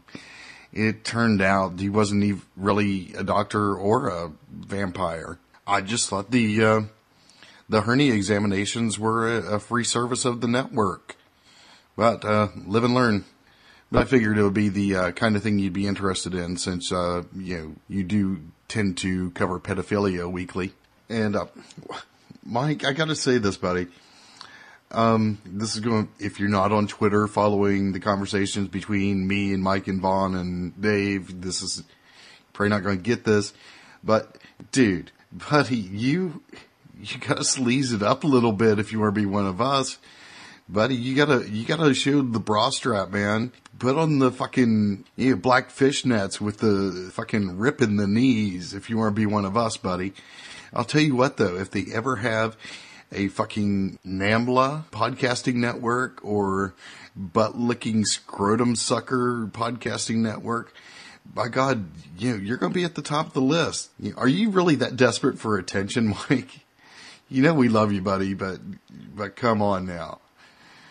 Uh, maybe your wife needs to give you some love and make you feel like make you feel wanted. Whoa, I almost called you a douchebag, but you're not. You're not one of us. Oh well, keep dreaming, buddy. Reach for the sewers. And until next week, be cool, bitches. That is some funny stuff. I'm as gonna kill always. him. I am gonna kill him. you know, I cannot. I do Twitter every once in a while, but I just can't stay on it. It's. I think it's because I changed the the program or the application on my phone. Uh-huh. I shouldn't have done. It. Well, I sit there all day, you know, work working on the computer, and I have that little Firefox ad, add Oh, yeah. on, and it just sits there and tells me whenever. So whenever this dumbass gets on, I hear what he has to say. Gosh dang, I'm gonna kill. You That is so. Fu- he made so many references to like things that I don't. I don't even know what the what they are. Nambla? What the, what the fuck? No. what the hell is that, Steven? yeah, you know what? The, the funny thing is, is uh, so they created the douchebag podcasting network Why? because they're that voicemail wasn't enough reason why between him and Vaughn and Dave. Are you kidding me? That's hilarious. But uh, yeah, so I'm like, hey, you know, trying. I'm just joking around. Hey, you know, hey, I want my, I want to be in the douchebag podcasting network. And then uh, I took shit all day long. Oh, that's oh funny. my gosh, I will kill you. Hey, that's what keeps it interesting. What? Flame Wars. He didn't even play that music he played last time. Remember that he ended Oh, off yeah. with Eternal Flame. Yeah. Oh, that's awesome. Oh man, Steven, you're lucky you live in West Virginia. He does. That would kill you. West Virginia isn't that the capital of Ohio? Was that a joke? I don't know. I spent some time in Ohio, and, and they were always making fun of West Virginians. Oh, of course. Well, well, uh, yeah.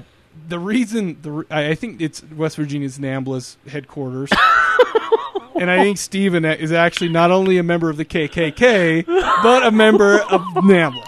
Here it goes. We've now started an official flame war. Ah, Steven. You know, you know, it's it's always great to just finish off the voicemails with He's always he always gets to be last. Oh yeah. That's good stuff. anyway, all right. So we God, we're almost we're going to be an hour into this. Let's do it. Anyways, let, let's get on with the show. We'll take one quick break. Calling all stations. Clear the air lanes, clear all air lanes for the big broadcast.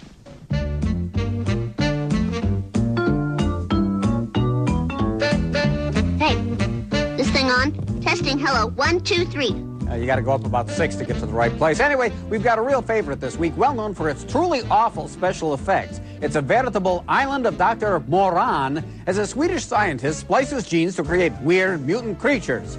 Of course, it doesn't help that he's using hungry little fuzzy rodents.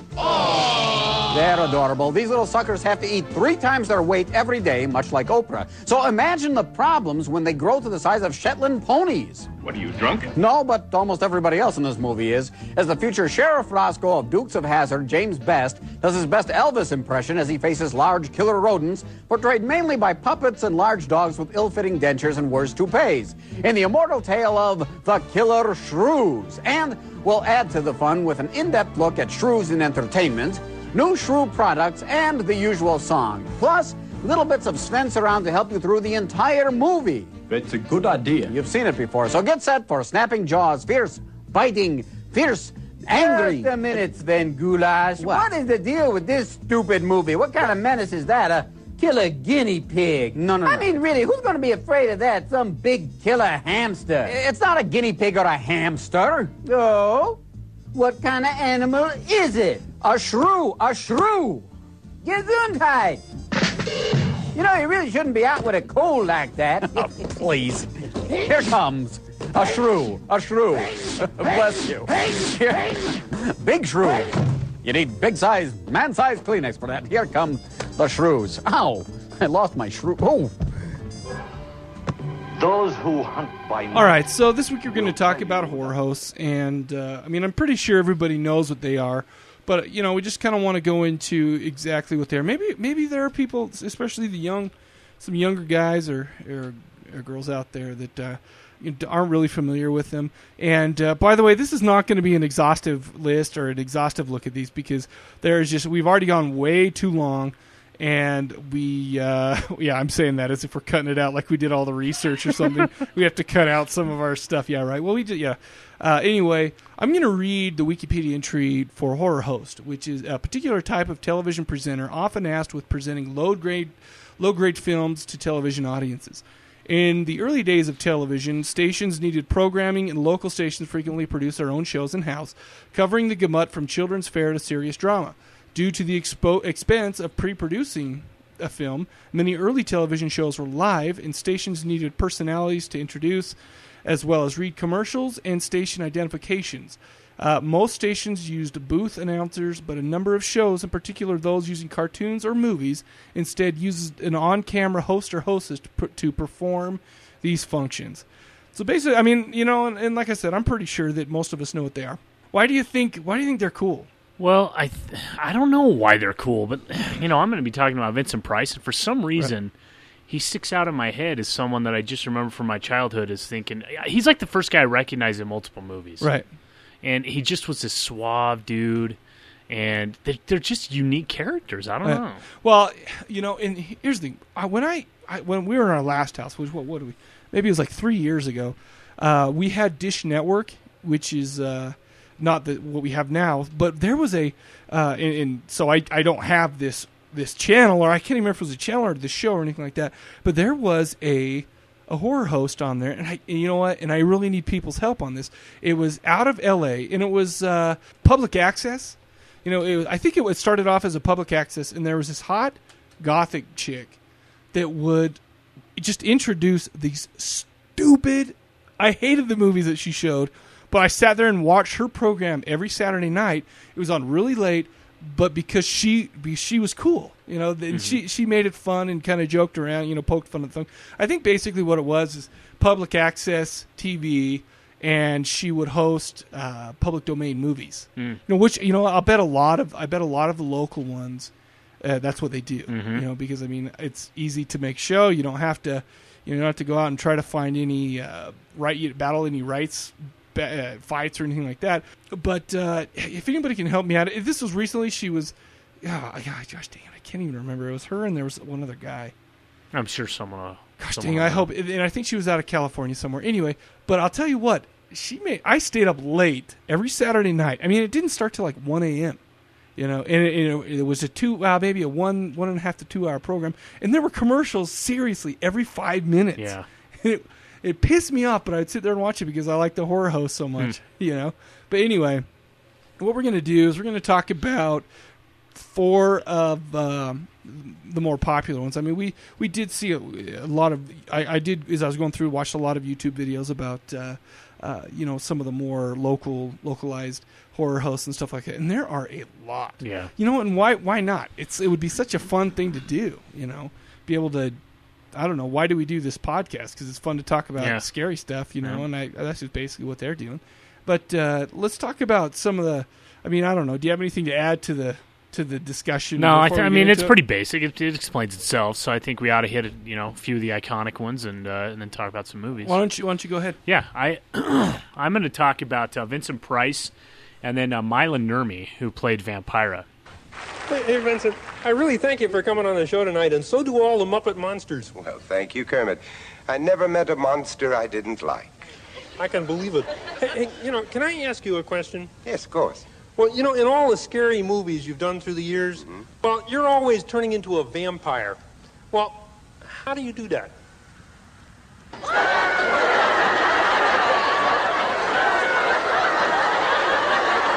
how do you do that? That is so scary. Well, Kermit, if you will forgive the immodesty, that is perhaps the epitome of the actor's craft. You see, it takes tremendous concentration, years of physical and emotional training, and enormous mental exertion. Do you understand? Oh, sure. Oh, well, some people learn faster than others.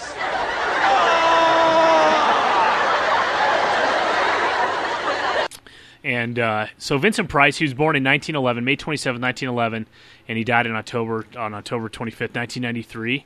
Um, he was born in St. Louis, Missouri, and he was actually a very rich person. He, Really? he- yeah, his grandfather made uh, invented Dr. Price's baking powder, and so his family was very rich from that, and he had a fortune. Oh, so he went to some some nice schools.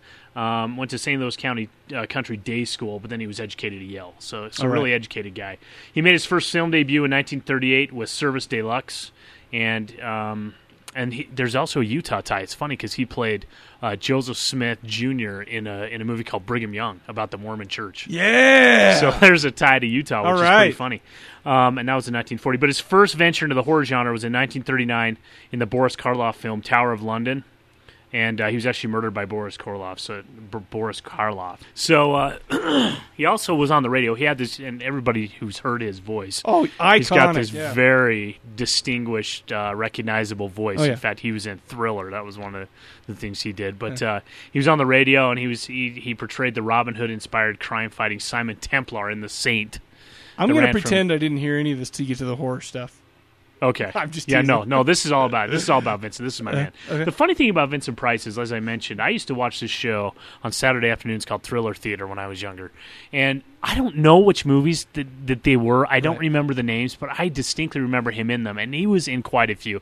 If I had to guess, I would think The House of Usher was one of those that I had seen. Uh-huh. And then, Roger uh, and then there was another one where where Vincent Price buried somebody alive. I was up at night worried about what it would be like to be buried alive. Like it freaked me out.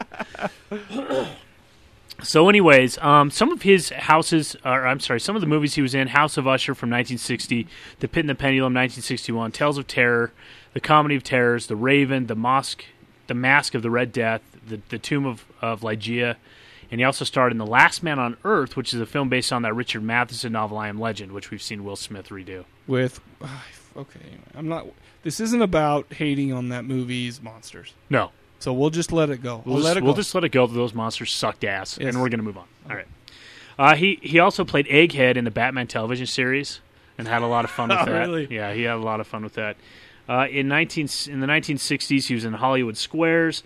In his late career during the nineteen seventies, he hosted uh, the BBC Radio's horror and mystery series, The Price of Fear. oh, very cool. Yeah. So, and then he was on a couple of kids shows, so the hilarious House of Fra- uh, Frightenstein and things like that. So I'm sure those. I didn't ever see that, obviously, but I'm sure it wasn't too scary. His last work was in uh, Tim Burton's Edward Scissorhands, and Oh, okay. he actually was supposed to have a bigger role. That was his last one. I It didn't know his was last the one. Oh, cool. Um, he was actually supposed to have a bigger role, but he was a heavy smoker through his life, and so he died of emphysema, and he and he had Parkinson's disease as well, Oh. and so he couldn't do what they had wanted him to do, Oh, and so he just ended up getting a small part. But uh, he was married three times. Um, that's that's really that's really about it on on him. You So- know, I, I don't remember watching thriller theater or anything like that. But is there any mo- is there any one person that is more iconic in the horror realm than him? I, I saw him on the me. Muppets once. Yeah, he he was everywhere, and not to me. And just because I mean, he was six foot four, so he's a tall guy. He really got into character. Well, he had and that he, rich kind of hunched voice. over a little bit. He yeah. was so tall, and he kind of had that. I don't. It wasn't like a crooked, weird crooked back, Mm-hmm. but his but his gait was just kind of, just almost not like Igor, but kind of you know a little off. Mhm. And not to mention the voice. Yeah, he just he he was he for me when I think of horror and classic horror, Vincent Price is right there as one. That's Oh, what yeah. I think of. If there is a if there's an icon or someone that I would assign to it, it would be Vincent Price. Absolutely. Yeah, I completely agree. You know, and there's I I don't know. I said this before. I don't know if anybody anybody's voice is as recognizable as his. Mhm. You know, and I can't think of a better person to be a to be a horror host. So that's one, and then I have Mila Nurmi.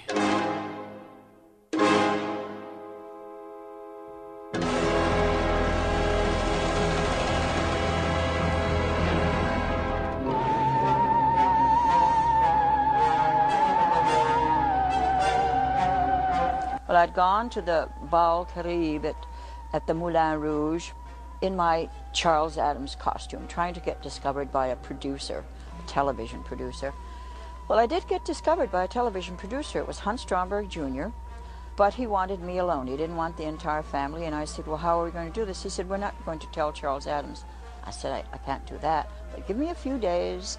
And I came back to him with the character Vampira, which my then husband had named.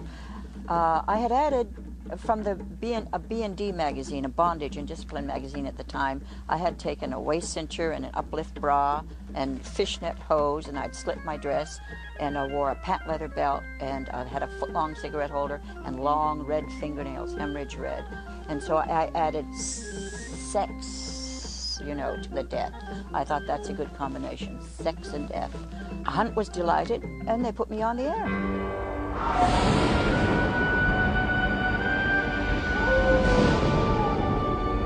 And I hope I'm pronouncing that right, but she's the one who played Vampira. She has a very interesting life. She was born in uh, 1922, the, the the 11th of December, and died uh, January 10th, night 2008. So so Oh. pretty recent. Yeah. she was 85 years old, and she was Vampira in the 1950s. She was born as Mila Elizabeth Sirian Sirianemi.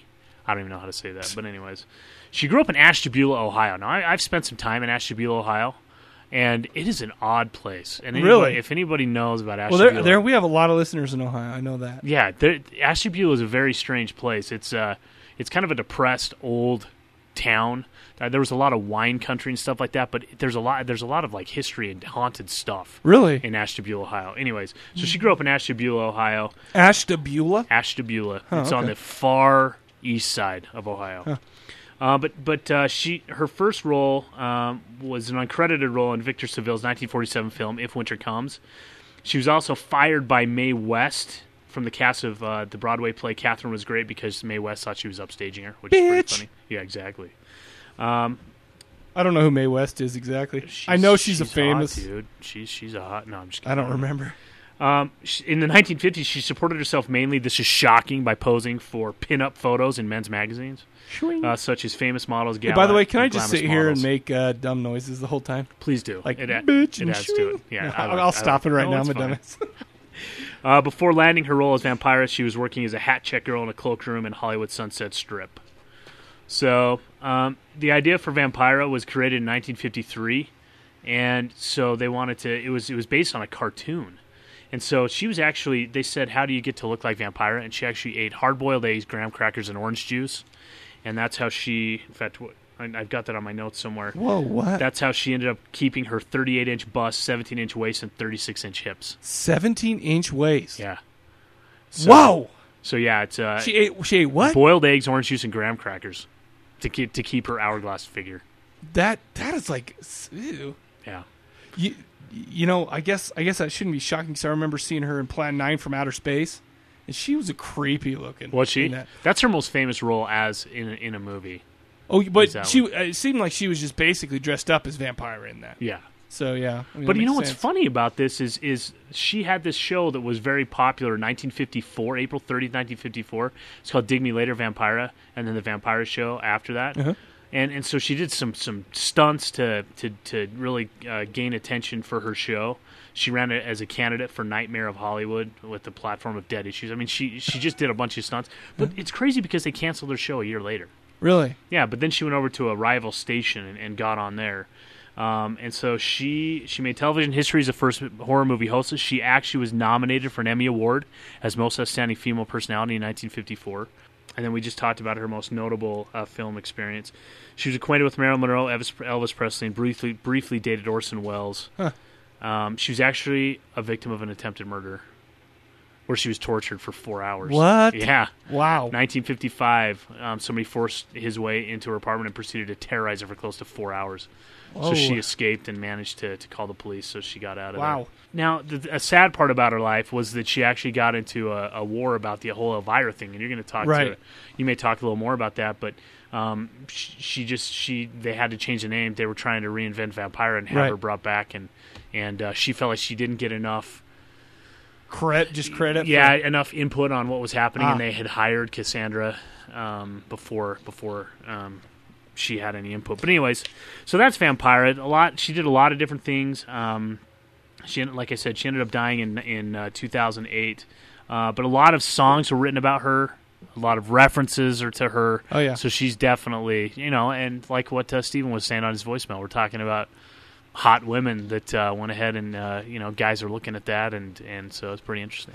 You know, before I before I'm going to talk about uh, Elvira and Joe Bob Briggs. Before I get into that, do you think this is kind after doing a lot of research for it, and and I and I don't know, so I'm I'm not cla I'm not making this as a statement. I'm making this as uh, as a I guess I'm trying to get some input from everybody. Um, so it seems to me like, except for these big ones, except for these really big names that worked for the um, you know the big wigs, the the networks and stuff like that.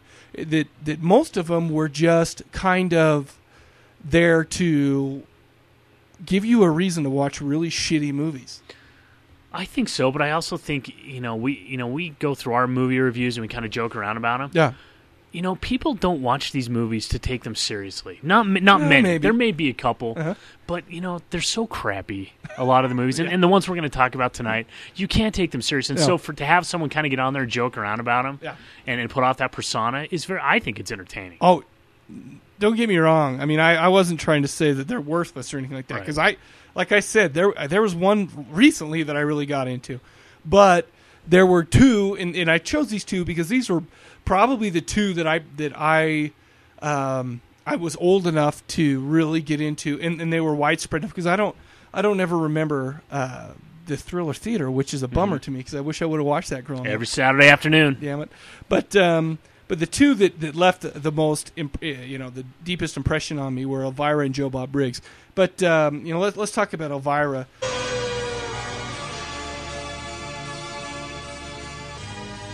Hello again. It's me, me, me, the queen of the bees, who's always ready to please. Elvira, mistress of the dark. You know, it sure ain't easy for great movies to show with you're on Midnight Madness. That's why I don't. I figure, why bend over backwards for a movie when I can please many more people just by bending over forwards? Well, today's movie is a rock and roll caveman film that really hits rock bottom. It's called Eegah, and it's about this horny caveman named Eegah who spends all of his time chasing after the girl of his dreams named Roxy. Boy, is he a real Eegah Beaver. You think she'll cave in? No, he'd probably just take her for granite. Anyway, you'll want to pay special attention to the guy who plays Eegah, because it's none other than that all time great, that giant among men, Richard Kiel. Richard Kiel, you know, Jaws. No, not that Jaws. The Jaws from the James Bond movies. You know, the tall guy with the shiny silver teeth who's always trying to give James Bond this really gnarly hickey. Oh. is so believable as Eegah, his greatest role yet. You will just be screaming at the TV, Oh no, Elvira, what's gonna happen to Roxy? What's Eegah the Giant gonna do to her? Does Eegah the Giant want Roxy in a giant way? What for? Honey, they don't call him Eegah the Giant for his big personality. I mean, just look at his feet. You know what they say about a man with big feet, don't you? They say, ooh, wait, look at them big, ugly, smelly feet. Damn. Believe me, today's movie is so bad, it's almost good. Which seems to have a certain quality that's good for you. Oh, dude, I wouldn't go that far. Which would be a first for me, because I usually go all the way. And speaking of firsts, Eegah features one of the first appearances of that rock and roll legend, Arch Hall Jr. Who? You know, Arch Hall Jr., that rock and roll legend who, well, well, I don't really know, but he does have a beautiful singing voice. Egads! Egads? Eegah? Eegah! That's the name of today's movie. Oh, whoa. Deja vu. I'm gonna put up a bunch of links too to all this stuff. So if you should send me links to some of the links that you saw there. Okay. Uh, but anyways, her name was Cassandra Peterson, born in uh, 1951. Uh, best known for on-screen horror hostess character Elvira, Mistress of the Dark. Uh, basically, she was this snarky, you know, quick-witted, giant-haired. I I'm just too, you know what I was gonna make fun of uh, of uh, Steven for making the big giant talent joke, but because you know I, that's like the basic joke you Yeah. tell when Oh, yeah. someone's got big boobies. But then I did it myself, so I'm a dumbass. But anyway, but uh, yeah, she had giant cleavage too. But anyway, she didn't start off in show business as Elvira. She was actually in a band in a comedy improv troupe. Yeah, she, Sam showed me the picture of her, and I, I just started to drool. So if you hear a little slapping around, that's oh, never mind. Uh, she auditioned for Ginger on Gilligan's Island. I don't know if you knew that. You know what the funny thing is? Is she's actually a redhead. Yeah. And uh, no, I'm not gonna say it. Let's just say I went to images.google.com and without safe search on and searched for Cassandra Peterson and uh, boy, You're not going to talk about decor or anything? about the what? Decor? oh, you mean the I the uh, carpet matching the drapes? anyway, yeah, she's a redhead, so she would have fit right in there with on Ginger, I think. But um, we're here to talk about her um, horror hosting, which in 1981 she auditioned with 200 other women for a program called Movie Macabre. Uh, she actually decided just to come up with the look, and uh, you know, Elvira look her and a friend of hers named Robert Redding. Uh, she actually, yeah, what you were mentioning, she actually got a cease and desist from Mila Nirma, but uh, it's funny because she Mila Nirma, this is based off me. You know, you you basically ripped me off, and uh, how Elvira won this is basically she said, "Well, look at Morticia Addams. Yeah. you know, screw you." Yeah. basically type. That kind of sucks. It had to go down like that, but but anyway. Okay, so but but she's also done a lot of horror hosting on DVDs. In fact, uh, there was a, a a big long series of these that she came out. Some her intros are great, you know, and uh, I think, like I was saying, they made some of these movies actually worth watching. Now, I'm not saying that every movie that she did sucked. I'm not saying, and I don't want people to think that. I don't know. I I, I, re- I that was just I was throwing it out that uh, just as a theory, but um, and she was actually in her own movie. Do you do you have you ever seen that I have that? not seen that. Let's just say it is bonerific. Really? It is PG thirteen and it actually shows no real nudity. But uh, there's let's just say a stage, pasties and tassels make for a good time. Wow. Yeah, and let's just say she knows how to work them. anyway, sorry, sorry for all that, but uh, you got to realize I watched this when I was a young impressionable boy. Uh, well, I was a young man. That can happen. You know, and I actually remember watching a lot of her stuff growing up because she was she was still big during the '80s. I mean, she did Mhm. Coors Light commercials, the Coors, the beer, you know, and she she was doing all. And that just proves how big she was. That that it, it was cross. Oh yeah, oh yeah. Genre stuff. She transcended. There you go. Y- well, I love that. And but so did uh, so did uh, Vincent Price Well, yeah. and uh, Vampira. But yeah, I mean, it, she I mean, she wasn't a, a runaway movie sensation. I mean, she was in a she was in a few movies. Like she was in Pee Wee's Big Adventure. Just as like a biker babe or something like that. I can't remember. I didn't even notice. In fact, Oh. Huh. I just watched that recently with my daughter. Uh-huh. That is the I that is so isn't it hilarious? freaky, man. But I it was it's funnier now than it was Oh, when yeah. I was a kid. Oh, yeah. It was uh, yeah, it was before it was, you know, I don't know, some of the acting seemed like it was normal. I I know. but now it's like what in the hell? I I wanted to kill uh, that kid with the bathtub for a Yeah. or for a, a swimming pool with for a bathtub. Yeah. But anyway, uh, she also did. She also, you know, was in a few movies, some TV shows. She was in Chips, so uh, you know a lot about Ponch. Oh yes, I do. Uh, a lot of home video hosting. Uh, let's see. Some of her accomplishments were uh, the mov- movie Macabre, the show that she hosted, was the first nationally syndicated horror host show. Now, and I don't know if I caught these on the on the original run, but I remember watching movies just because her. Mhm. You know, and uh, you know, not even being that interested in the movie, but being more interested in her. Hmm. Uh, she was the first person to be broadcast in three dimensions in America. Really? Yeah. So let's see. She was the first female celebrity to do national beer campaign, and she actually had her own line of beer, which I was too young to drink. Yeah. I time. would not have known that. Yeah. Oh, oh, the first female to twirl tassels on a national network. she was talented. Let's just say that. Uh, the first person to produce a music video in large format 3D. So yeah, I mean, she she's Huh. had a lot of there, and you know, obviously everybody knows who Elvira is. In fact, didn't they just do a reality series when they're trying to find the next Elvira? Yes. In You know- you know what's funny, dude, and I have to say this: the, the night that we recorded the first podcast, Yeah. I was heading home, and I had uh, a, a radio station. Are you on. talking like episode one? Like- episode one? Oh wow. And and I was listening to this uh, station uh, coast to coast, and they were interviewing Cassandra Peterson. No way. And I couldn't, I didn't figure out who they were talking about and who she was until you know like a half an hour into it. Oh, really? Like, oh my gosh, this is Elvira. That's cool. So anyway. Oh, cool. No, very cool. Kind of going to be sad. I mean, she's getting, she's older now, you know, and she doesn't quite have the flair that she used to have. But I don't know. I, I, I don't know how it's going to work out, and I don't know much about it. But I hope that they, instead of revive Elvira, I kind of hope that they, you know, I mean, that's fine if they find another horror host. But uh, I mean, Show the old stuff. But well, right. But I, the thing is, she had, she had. I know. I don't want to. I don't know. I don't want to be too stupid and say she had a class and style about her that was. But she. But she doesn't. She. I mean, she was that way. She was trashy and sleazy. But at the same time, she was like smart and funny. And I. I don't know. Maybe Well, they that's sing that song about Maybe her, that's right? why I loved her so much. What song? Elvira. Just kidding. I don't know if that was about her or not. Anyways, uh, I only saw that on a Family Guy episode once, sung by the lesbian uh, quartet. nice. So what you're saying is, is you hold a hard spot in your heart for I, Elvira. I do. Nice. As a matter of fact, luckily for tonight, we found a bunch of. Uh, we're gonna play some intros, and we're gonna play. Let's put it this way: one of the movies, the intro is the only good thing about it. Oh. But but we have an intro from uh, Elvira that we're gonna play, and then we're gonna have one from Joe Bob Briggs, and we'll talk about him real quick. And Joe Bob is probably the one that I'm most that I've seen li- not live, but I've seen in its original run the most. Um, this guy was totally cool to me.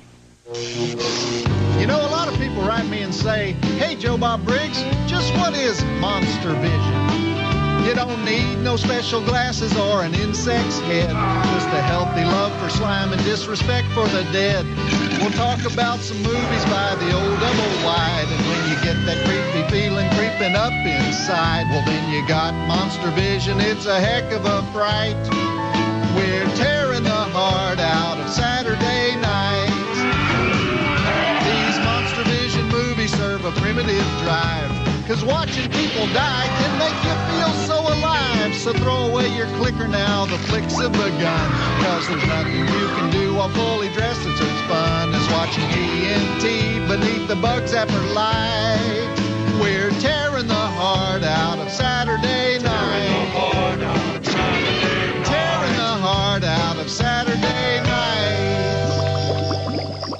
I, I freaking thought he was the best. He was born in 1953. He's as old as my dad. That's weird. But uh, he was born as John Irving Bloom. Uh, let's see. Basically, Joe Bob Briggs. Did, did you ever catch Joe? No, Bob? I've never seen Oh, him. really? Mhm. You're in for a treat. Uh, Joe Bob basically was um, kind of a, a uh, had a redneck a, a redneck persona, kind of a chauvinistic, kind of a up yours type of type of personality. And basically, he got on there and uh, made fun of the movies that he, you know, not Shocking. Well, I don't. he made fun of them, but you could tell that he had that he enjoyed B movies and horror movies. You know, you could tell that he loved them, and that's uh, that's Did he enjoy the Hollywood Strangler meets the Skid Row slasher? well. We're gonna play we're gonna play that intro, and, Okay. and I'll play it for you. I wasn't fortunate enough to hear the intro, so I had to suffer through Oh. the movie without the. Anyways, anyway, okay, we're gonna we're gonna listen to a couple of uh, or at least one example of his intros. Basically, Joe Bob, and I actually saw this on. Uh, oh, I'm, I'm gonna read one thing that may sound a little uh, stupid, but I'm gonna read it anyways. Joe Bob's unabashed fondness for violence, political incorrectness, and female nudity earned him considerable enmity from left wing feminists, feminists, uh, social activists, and Bible Belt moralists alike. To the undisguised joy of of Bloom and his large fan audience. So basically, he got what he was kind of going for. Kind of everybody hated him except for his fans. nice. But that's great. He did uh, a show called Joe Bob's Drive-In Theater, and this was on the Movie Network. And I did catch a lot of these. Uh, it was on the Movie Channel. Let's see, he did that from uh, 1986 to 1996. So yeah, I mean that's that that was the perfect time when I Mhm. was a kid. Uh, let's see, we graduated. Wow, we were graduated by '96, but uh, um, some but uh, that's that's like right when there when we had the movie channel, and I had to hurry and sneak to watch them, you know, Mhm. because you know we didn't want to watch any dirty movies in the house.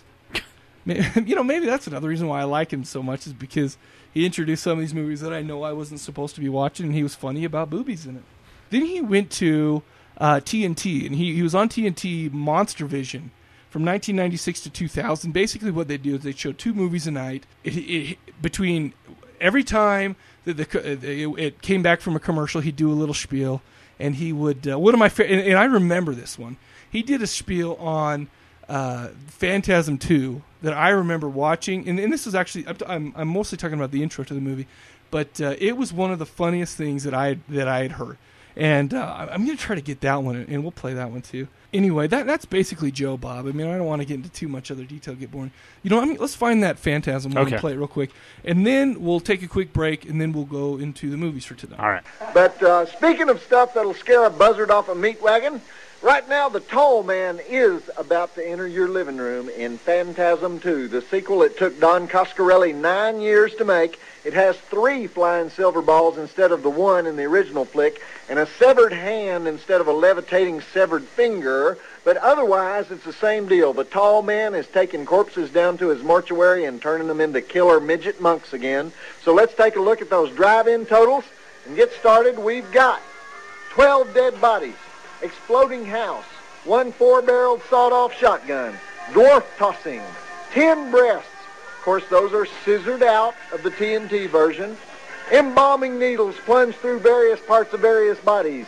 One motor vehicle chase with crash and burn, ear lopping, forehead drilling, wrist hacking, bimbo flinging, grandma bashing, devil sex, crematorium foo, flamethrower foo, and this movie contains the most terrifying scene I've ever witnessed.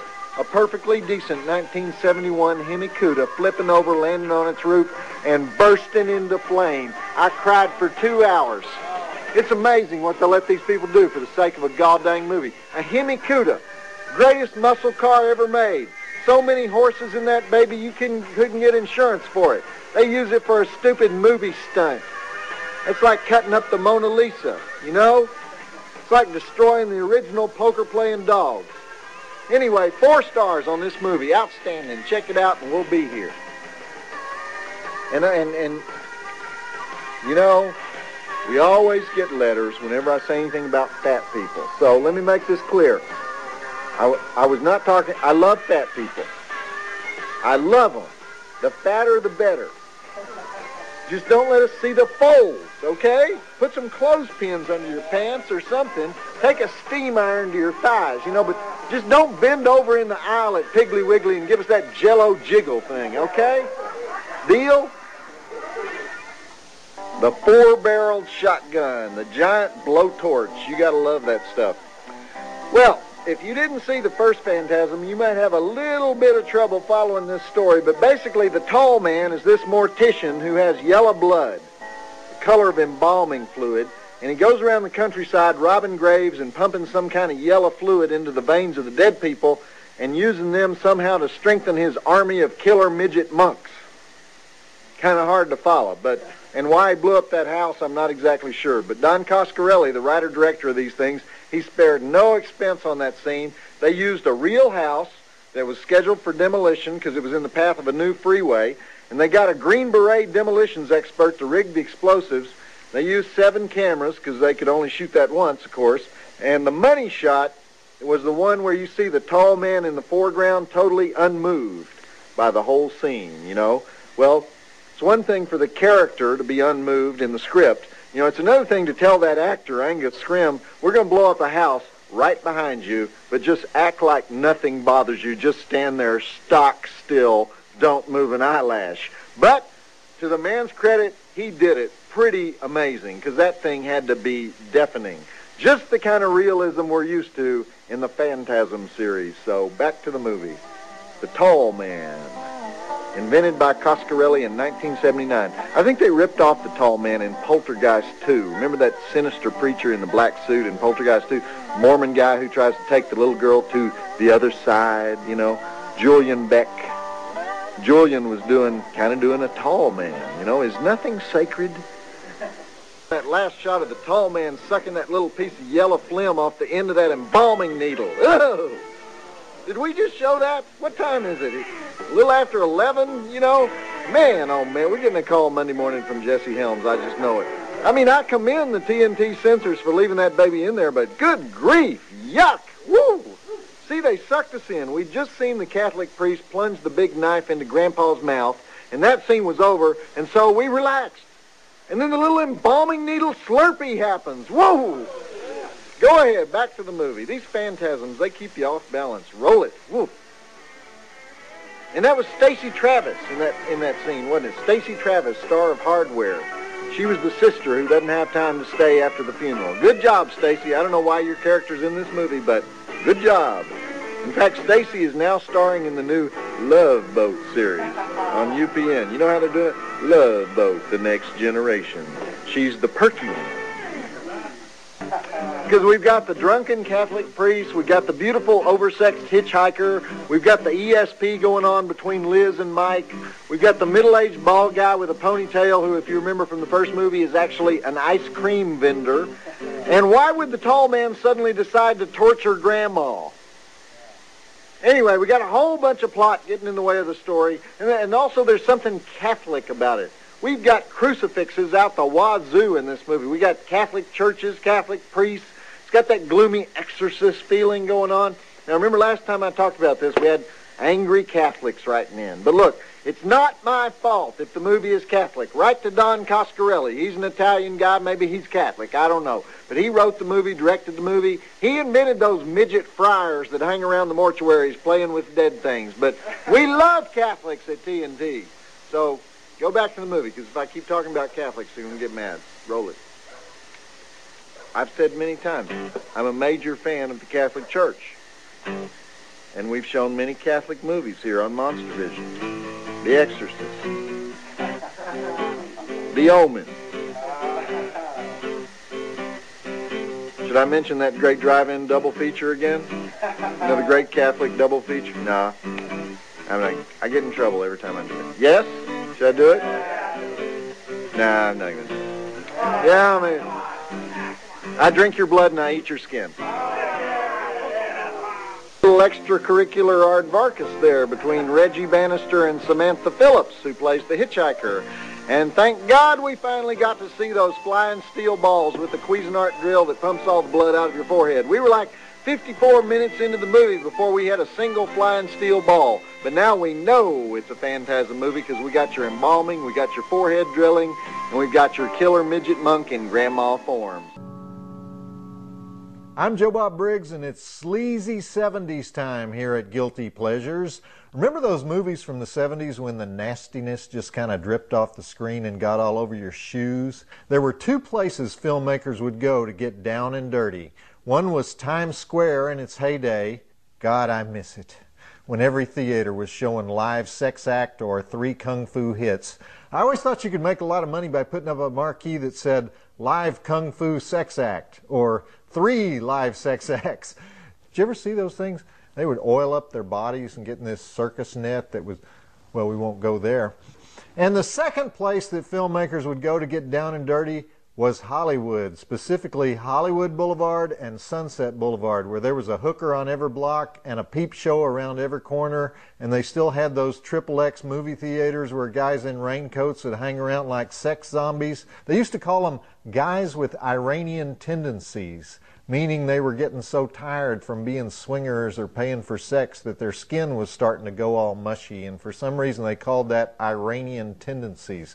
No offense to all our Iranian friends out there. I'm not sure exactly what they meant by that. At any rate, into this world of sex for sale enters our old friend, the zany director Ray Dennis Steckler, best known for his masterpiece, The Incredibly Strange Creatures Who Stopped Living and Became Mixed Up Zombies. And Ray came up with a script about a guy who had spent too much time shelling out money to, quote, photographers' models, unquote, hookers, and he'd been burned a lot and he had Iranian tendencies, and so he turns psycho and starts strangling the meat market girls. The result is the Hollywood Strangler meets the Skid Row Slasher, which comes fairly late in the Steckler career when he, he'd become a minimalist. In other words, a cheap bastard. Did I say that? No, he didn't like to spend money uh, on things like microphones. And so he shot the movie as a silent film and then put in voiceovers and dubbed dialogue later when his distributors said, Ray, please. Rudolph Valentino died in 1926, okay? Ray made this movie for a budget estimated in the low four digits. Uh, he's the kind of guy who's been on a quest his whole life to figure out some way to make movies without spending money on stuff like, you know, film and cameras. Here at Guilty Pleasures, we consider him a god. I'll be with you on the commentary track with my usual play by play, but meanwhile, let's take a look at those official drive in totals. We have 14 breasts, 15 dead bodies, multiple hoe strangulation, multiple wino stabbing, prostitute pillow suffocation, throat slitting, neck evisceration, excellent Hollywood Boulevard hooker montage, pigeon petting, imaginative use of a jacuzzi as murder weapon, gratuitous swingers club roller skating sequence, bikini foo, bouffant foo, Drive-In Academy Award nominations for Pierre Agostino in the title role for giving it that extra little creepy touch by wearing cowboy shirts with pearl snap pockets, Carolyn Brandt as the mild-mannered used bookstore owner in the porno district who likes to run on the beach when she's not staring vacantly into space, and of course Ray Dennis Steckler, the main man, for making a silent movie in 1979 and getting away with it. Joe Bob says check it out, and remember, never tease the psycho. All right, so there you have it. That was the intro to our first movie. Wow. You know what? I'm going to go out on a limb here and say that that intro was 10 times as entertaining as the movie itself. I would agree 100%. Well, uh, at least I smiled a little during it, you know, which is more than I can say for all I did was gasp and just kind of get pissed during, the movie Oh, itself. In fact, this I, I- you know we haven't got into the details of this movie yet, but I just want to let everyone know that it was this movie, The Hollywood Strangler Meets a Skid Row Slasher, that made me search Google for a tool that I could watch a movie on my computer at two times the speed because I could not bear to sit there and watch this in real time. And we'll watch a lot of stuff and just laugh at it and think, oh, we'll have so much fun with this. This was painful. Oh yeah, oh yeah. You know what? And uh, you know the you know you know how we picked it. You know how I picked it How? is basically first of all I had it, which you know that's, I have you know I have a lot of stupid ass movies like this. But uh, the second one is is when I search for introduction to a movie from Bo, uh, Joe Bob. This was the first one to pop up. So Oh. yeah, I didn't do a heck of a lot of research into into choosing the movie, but And I'm going to say right now that anybody who has seen this movie, you're an idiot. us included. Yeah. Okay, so this this was made in 1979. Director uh, was Ray Dennis Steckler, and uh, he wrote it as well. The IMDb gave it a 2.1, which is probably about two points higher than I would have given it. It did a what? A 2.1. I would give it a point one. In fact, uh, zo- would you you remember the, the the movie Zombie Nation? Would you rather watch that or this? Zombie Nation. This had a lot more boobs. I, I still would rather watch Zombie Nation. You and me both. Starred, uh, just God, you know, I feel like I'm just copying Joe Bob here. Pierre Agostino played Jonathan Click, and uh, Carolyn Brandt played the Skid Row slasher. And by the way, Jonathan Click was the Hollywood Boulevard Strangler, the Hollywood Strangler. Oh, his, his last name had to do with what he was doing with his camera. Shocking. I did not make that connection. Um, anyways, those are basically the only two characters that weren't kind of generic, either winos or hookers. anyway, synopsis: The photographer cruises Hollywood and takes pictures of young models and that he strangles. Meanwhile, a woman who works in a porno bookstore downtown L.A. t- it- It's just, I think it's just a used bookstore. Yeah, But anyway, uh, it takes it upon herself to kill off local derelicts. Soon, the two killers meet up with each other. Yeah. That was it. That I I have two notes on this movie. Okay. I, I first of all, I don't think we're going to talk much about this movie. No. The dubbing made it hilarious. Yeah. She could talk while being strangled. The dialogue that went over the top of the movie Yeah. was so bad. Well, so while she danced, I was like, "Oh, you like this? Oh, you think this is so good? Oh, I know you want me." And it's the same girl every damn time. You know what's funny is most of the dialogue for him, obviously for him, he did not say one word. No. but it was all in his mind. The uh, the Skid Row slasher, j- all she, She didn't did- say anything. She didn't say one thing the whole time, and she just kind of looked around like like staring, and that was it. But uh, the hookers were, were what you're talking about, Ugh. and it rarely showed them talking while they No. were on Yeah, no. while they were on screen. You, you it would po- it would go over to this guy, and then uh, you'd hear these hookers, oh yeah, you know stuff like that. But what even made it worse is the fact that they would play both the strangler speaking and these ladies talking at the same time, which just made it more irritating. It was so bad. It was so bad. In fact, I'm skipping. The memory count on this was 40, and Fairly high. I learned there are a lot of girls who want you to come take their picture, and I, the movie was halfway over before I figured out that they that the winos weren't getting shot with paintballs. yeah, the blood was bad. And then I have a six degrees, and we're gonna be done with this. I I'm with you. Uh, except for I'll say I d- don't bother. Yeah, this is Don't Bother by a Million Miles. Yeah. This is kill anybody that has anything to do with this movie for me. um, Six Degrees, Jim Porter was the slasher victim number two. Oh, oh, at least we're going with one yeah, of the big yeah, names Yeah, I know. this movie. He was in Airport with Burt Lancaster, who was in Field of Dreams with Kevin Costner, who was in 3,000 Miles to Graceland with Kurt Russell, who was in Sky High with Bruce Campbell. Good riddance. Oh, my.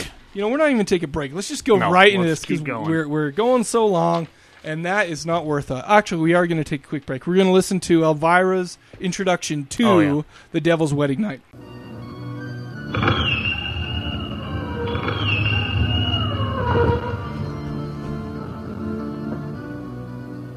Who's there? Is that you? Come in, darling. I've been expecting you. Oh, come in. Don't be afraid. I won't bite. And you're bound to have a good time. Or my name isn't Elvira.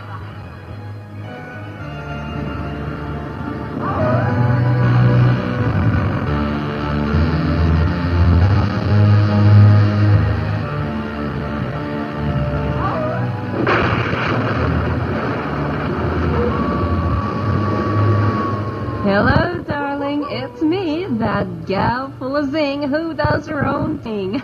Elvira, Mistress of the Dark. Tonight it's off to a wedding, RSVP. It's the devil's wedding night. Hey, I'm no friend of the groom, okay? For that matter, I ain't no friend of the bride either. The organist invited me. I have this thing for organists, but that's another story for another time. the story for this time is the devil's wedding night, and you're invited too. I've already RSVNP'd for all of us. I'm just that kind of gal. so splash on the old spice, wear something nice, and bring lots of rice. It's something old, something new, something borrowed, and something stupid. It's this week's Movie Macabre, The Devil's Wedding Night, and it all gets started right after the sponsors get these messages off their chests. Stick around. Okay, there you have it. The Devil's Wedding Night came out in 1973, directed by Luigi Batzella. I like that. Did you like It's good, man. I'm, I'm I'm either getting stupider or better, but I can't tell which. Uh, writer was Ian Danby and Alan Harris. IMDb gave it a 4.9, uh, which uh, you know I Yeah. think that's about Yeah, right. I think yeah. I think actually that's a decent uh, rating for it. Starring Mark Damon is Carl, uh, Rosalba Neri is La Contessa Dracula. I am cutting that out. I sounded like a. F- Are you kidding me? That sounded really good. Okay, great. Esmeralda Barros is Lara. Enza Sbordoni as Tanya, and Xiro Papas as Il Monstro Vampiro. I think it's that dude with the unibrow and the Sweet. big bump on his head. That guy was awesome. yeah.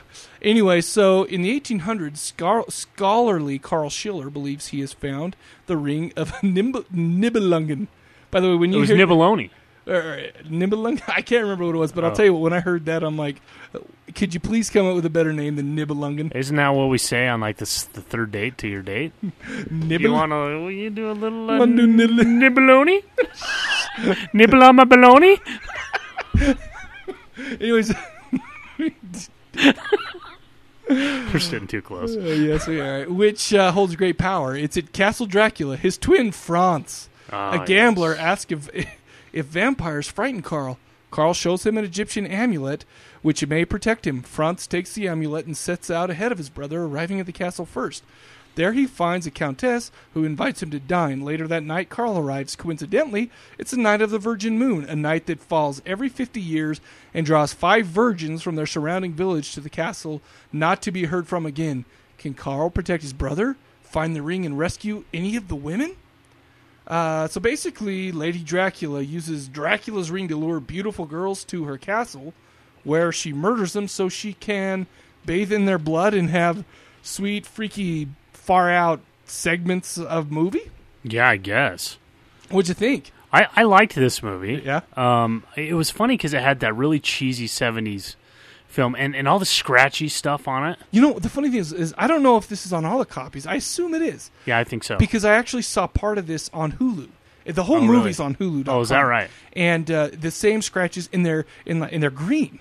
Yeah. which is uh, It's bizarre. I wonder if that sh- they did that on purpose. I thought I- they did. That's that was my take. Because I'm like, you don't see green scratches, You know, and they got better towards the end. And there were skips. There, yeah, there were little skips, and it reminded me of when I was watching Grindhouse. Yeah. you know, they throw up the oh missing reel, but they didn't throw that up. Basically, they you, you would see like for instance, there's one part where this innkeeper's worker there is, uh, you know, we find out that uh, that Franz loses the amulet that's supposed to protect him. He leaves it in the inn. He stays in the night before.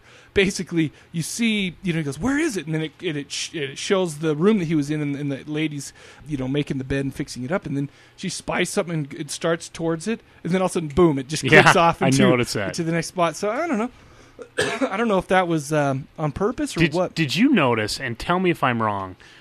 That when Franz went into and met the Countess and she was playing the organ, Uh-huh. that was the Hellraiser theme.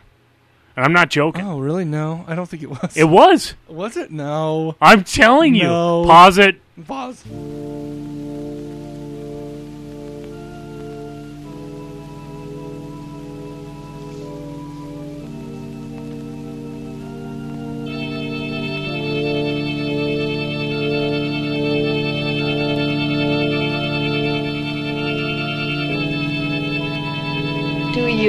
Architectural explorations always begin with an inspection of ancestral crypts, Mr. Schiller? You are the Countess Dolingen de Vries, I presume.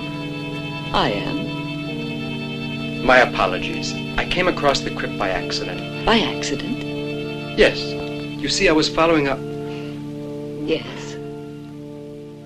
Shadow of some sort.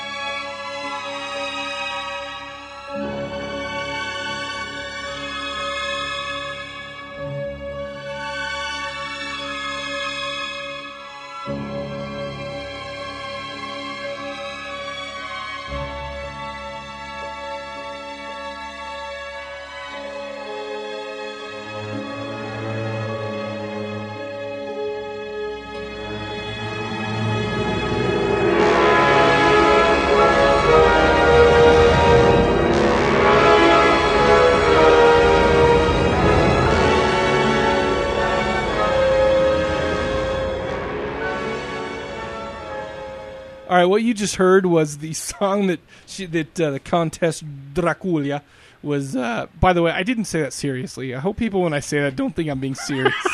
anyway, uh, that Because was. then we'll rip on you for being over dramatic and make fun of you for that. 'cause You and should then they'll never listen to the show again That's and right. never call in again either. Please, Julie, don't listen to Sam. Anyways, uh, but that was that was the the the Hellraiser theme played right after the. Uh, the, what the contest was playing. And I think it sounds extremely similar. It may not be the exact, but I think it sounds a lot alike. Anyways, it struck me. Anyways, uh, put your helmet back on. you, Sorry, dude. You know what? By the way, we got, there have been a lot of comments about how we made a retard joke last episode. That it was bad. no, just like, That I, dude. that I talked about the Special Olympics. That one. Yeah. I forgot I told a whole bunch of jokes. What the hell is wrong with me? I don't know. So I don't know. We'll may, I am maybe so next insensitive. next episode we'll have to tone it down a little. uh, anyway, okay, so no, I really like this movie. It was it kind of had a Hammer esque type of feel to it. It was really cheesy. It was very dramatic. It had a lot of unnecessary nudity, and uh, the castle was great. You know, it was very gothic, and and and it, it made me believe that that uh, you know this was this castle. Uh, the scenery was great. The costumes were great. The acting, eh, It was all right. pretty good, good enough. David Copperfield did an awesome freaking job he did as look twin like- brothers. Yeah, he did. he did. Uh, they mentioned Pazuzu. they they mentioned Pazuzu And Astaroth. And Astaroth. Yes, they did. And I thought that was really cool. Yeah. Astaroth from Hammer stuff. from uh, yeah Hammers more specifically. Say, uh, oh, what was that one? Frick. It was uh, to the devil a daughter. Yes. And then Pazuzu, obviously from Uh, Hellraiser. Just Exorcist. oh, whatever. You said just kidding when I you did. saw that No, I was knew. about to. That's the only one I could think of because you were talking about, but I knew it was The Exorcist. Anyway, but uh, you know the story was actually pretty cool. The, Yeah. the legend goes that once every fifty years, Countess Dracula needs five virgins to bathe in their blood, and how it works is she has this ring that uh, put out that puts out a uh, uh, like a trance, you know, type of thing, and it, and it um, is alluring to young virgins. and by the way, kudos to this movie for in the uh, inn before Franz goes up there. The the inn the the lady that worked at the inn was like, "I'm very scared. Oh, it yeah. takes five virgins," and he's like, "Well, let's take care of that, baby." so bravo to this movie for that. Uh, it reminded me of uh, Cherry Falls. Be- Have you seen Cherry Uh-uh. Falls? Basically, it's a killer who kills virgins. Oh, really? And so they have these big giant teenage orgies. But anyway. Oh, great. But basically, that's that's probably where they got the idea. But uh, I've actually seen the the Countess in other movies. She was in some kind of a Frankenstein where she was like uh, uh, Baron von Frankenstein's daughter Huh. or niece or something like that, and she takes over. But uh, I like her. I think Yeah. she did a great job. She Yeah. was beautiful. Yeah, she was pretty. And uh, she, and alluring and, and mysterious. yeah, and and, and exotic looking. Yeah, you know, and well, it, it was funny because uh, you know at the time when it when it was time to go out and uh, try to put these women into a trance, she goes to the top of her castle and puts up her giant ring that looks like one of those. Um, like sucker pops, you remember? Oh, those? yeah, yeah. And uh, that, that glows and uh, comes in, and then she has this big old Satan Satanistic ritual where they come in and they she actually tries to bring back Dracula to Franz's Mhm. body, and it was great. I Yeah. you know I liked the movie. The storyline was pretty good. The acting was decent. Yep. Uh, what was the memory count? It had to be really high. 51. Is that a record? I think so. I, I, I think that's I our think so. record. I remember saying 26, thinking that was really high. Yeah, 51 for, yeah, that's, a, that's Priest. a lot, man. Yeah, that was a lot. That's a lot. And unlike, um, you know, I don't, I don't know if that had anything to do with the fact that, uh, you know how I watched the Hollywood Strangler uh, at twice the speed? Yeah. I watched this at half the speed. Oh, you did? It's at those parts. Nice not man. Really, not really. Anyways, well, you have anything else for it? Um, you know, I, oh, one thing that I one note that I wrote down while I was watching it kind of reminded me of the original Star Trek. A little bit, just like the same type of feel in some parts. It was it was bizarre. Like they were on a planet that was like back in Rome. Oh, yeah. I mean, just kind of a weird. Some of the music that went along with it. The other thing I noticed that was just so funny, and I laughed every time it happened. Like they're showing the story of Franz that's up there doing stuff, Uh-huh. and then when his brother is riding to save him, they Uh-huh. change to like this real this real upbeat marching music that's so exciting. and what was up with that clown on the side of the road. That's one thing that I learned that creepy guys sometimes just hang out on the on the side of the road at their Uh, Shit, house. That dude worked. Horse. He he was probably some kind of a guardian or or like servant to Countess Yeah, Dracula. He was in there. He was a dildo. Thanks for the surprise ending. Oh yeah, as if we didn't see that. Yeah, the, the ending was was uh, fairly obvious. Oh, guess what else I learned? What? These guys freaking ripped off the Spider-Man kiss. Did you see that crap going on? Oh yeah, Uh, the upside down kissing. Yeah, they they had on. a really trippy lesbian sex scene in it. yeah. Well, that was bizarre. Well, well, where all of a sudden you'll see a clip of them going, ha ha ha ha, Yeah. and then all of a sudden you'd see lesbos, and then you know it cut to something else. Yep. It, it was kind of wild. I think that was Franz's dream, maybe. Oh, I don't maybe. know because I, I found myself in the middle of this going. I don't remember how we got to this point. Yeah. I, I don't care. Yeah. But I mean, Well, I'd give this a red box. Oh, I'd give it a buy. I, I would say I would say that uh, just because, well, first of all, it's free on Hulu. I'll put up I'll put up the uh, link. You know, if if you like the look and the feel of horror Hammer, except for it wasn't as slow and dry as, as, as Mhm. horror, yeah, or as Hammer. But uh, you know, it kind of had the look. It had the costumes that were kind of the same. Uh, you know, had great scenery. You know, okay acting, Mhm. maybe a little bit, maybe a little bit weird, over the top a little bit. But you know what? It, it was it was very. I don't know. I liked it. yeah, I, mean- thought it, it was decent. It was definitely a decent, especially this was Academy Award winning compared to the other piece of crap that we watched. So Yeah. I've got a six degrees on this. Uh, Mark Damon, who played the Schiller brothers, was in Stuck on You, not the one with uh, Matt Damon, but one that was in like the early '80s. It looks like one of those nudie flicks. One of those. Anyways, uh, with Patricia Tallman, who was in Army of Darkness with Bruce Campbell. Oh, cool. No, yeah. Okay, go out and buy this one, or just go to Cadaver Lab, the show notes, and I will have the Hulu link up there for you. Let's take one final break, and uh, we will get to our last movie.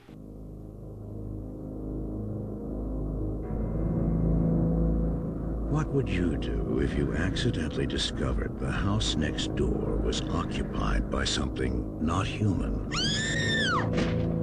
Something horrifying. Something unspeakably evil. No one believes you. Mom, I didn't have a nightmare. Not your mom. They did kill a girl over there. Not your girlfriend. Charlie, is this some sort of a trick to get me back? Not even the police. Look, I know it's crazy. I know that, but look, Lieutenant! It knows that you know. You'll do anything to protect yourself. But it will do anything to protect its secret.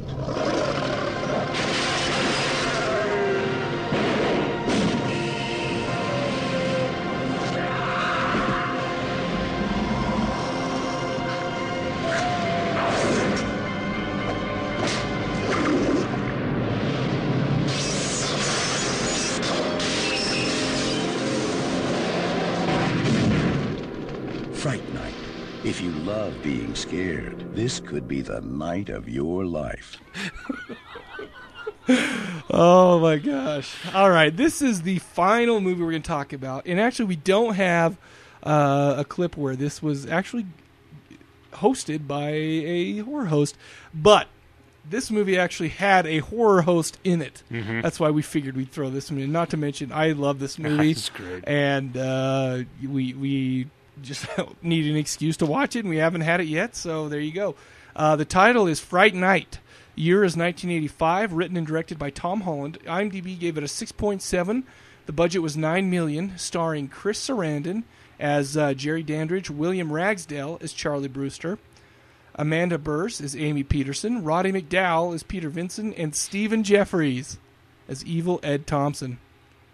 Charlie Brewster believes that his next door neighbor, Jerry Dandridge, is a vampire. His belief is strengthened when the mysterious deaths of girls are reported. When Dandridge confronts Charlie in his own bedroom one night and tries to kill him, Charlie concludes that the monster must be destroyed. Uh, but since nobody believes the story, he enlists the help of Peter Vincent, the vampire killer from his favorite horror TV show, who is in fact skeptical about vampires existing for real himself. Anyway, so you like this one? I like this movie. I thought I really liked most of the characters. That that was the thing that stood out to me the most. I Uh-huh. liked Charlie. I liked Peter Vincent. I liked uh, you know Jerry Dandridge. Oh, yeah. I could not stand evil. Could not You're so cool, Brewster. That's exactly Yeah, how I- he talks. I hated him. Hated that guy. You I mean, what? that dragged it down for me. You know, the, I've seen him in two movies, and I know that you've seen him in a lot more of his movies because he went into a long, illustrious career in gay porn. but I've actually only seen him in two movies. It was this one, and it was Nine Seven Six Evil. And as irritating as he is, I really like both of those movies. Yeah. Wow. He did not. He did not ruin this for me. But let's just say I'm glad that uh, he died. Oh, spoiler. Yeah, yeah. fast forward. No. Uh, you know, and Amy, who uh, played by Amanda Bearse, was uh, a little obnoxious. Uh, You know, she's ugly. I She's just don't that find hot. Her, yeah, I don't find her attractive at all. Not- she ends up being a lesbian. In real life or just on uh, No, in real Al life. Bundy?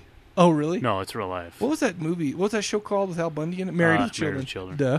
No, I thought you know, I thought it was uh, you know, it was good.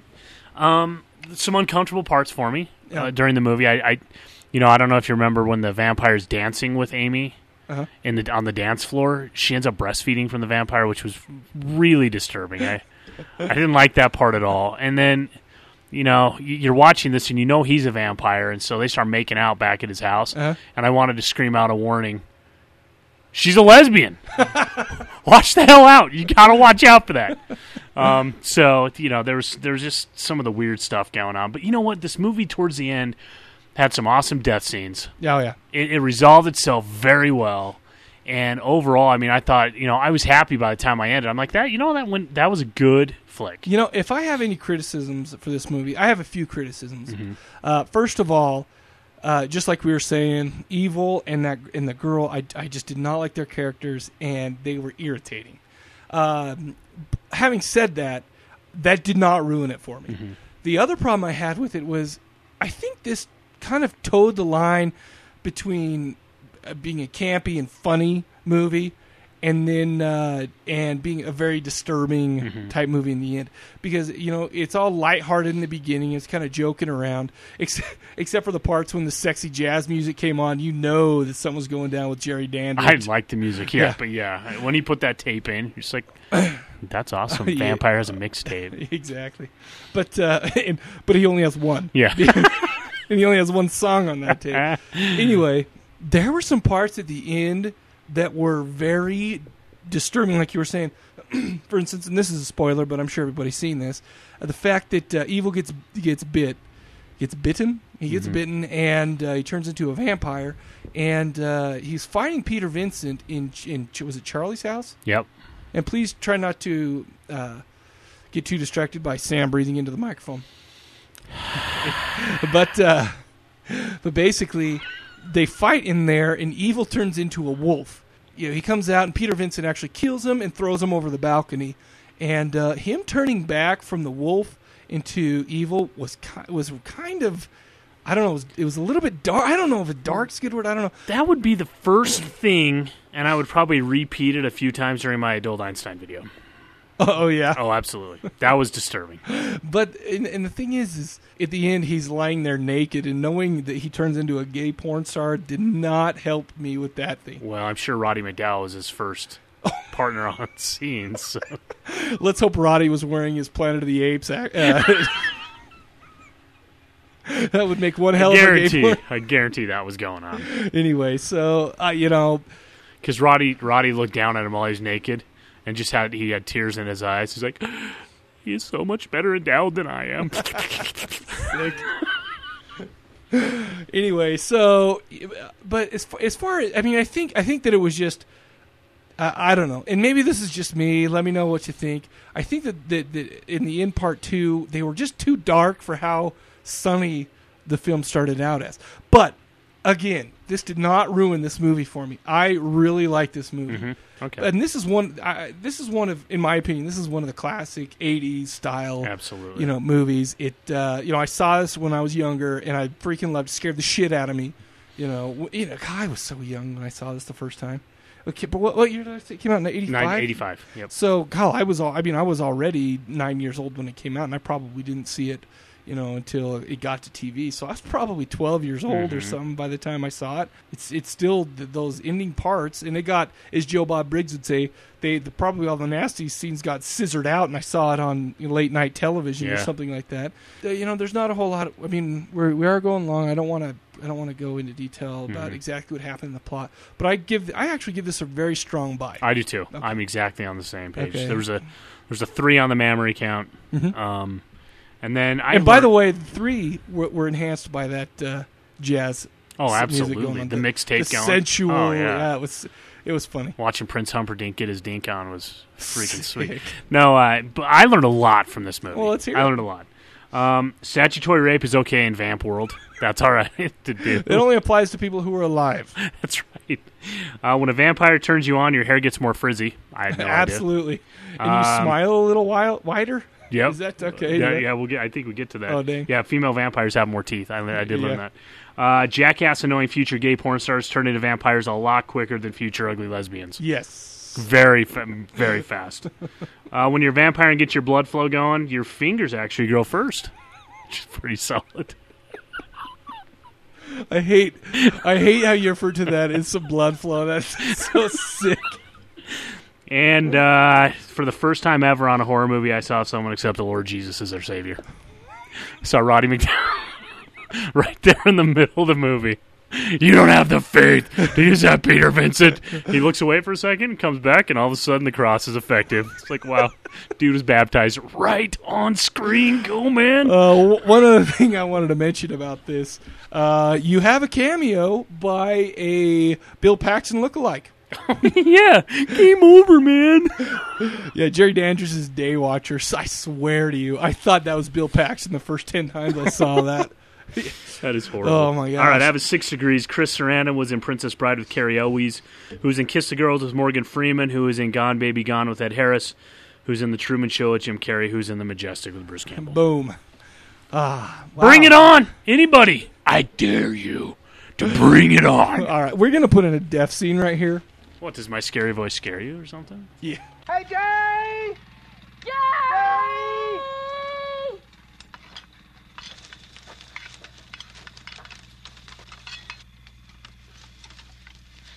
Sally, I hear something. Stop.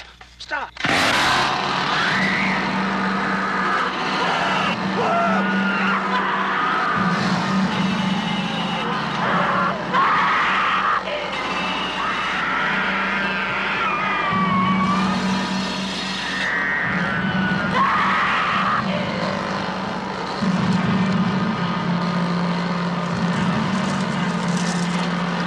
So okay, now remember everybody, we're going to be looking out for something to give a weekly tribute to.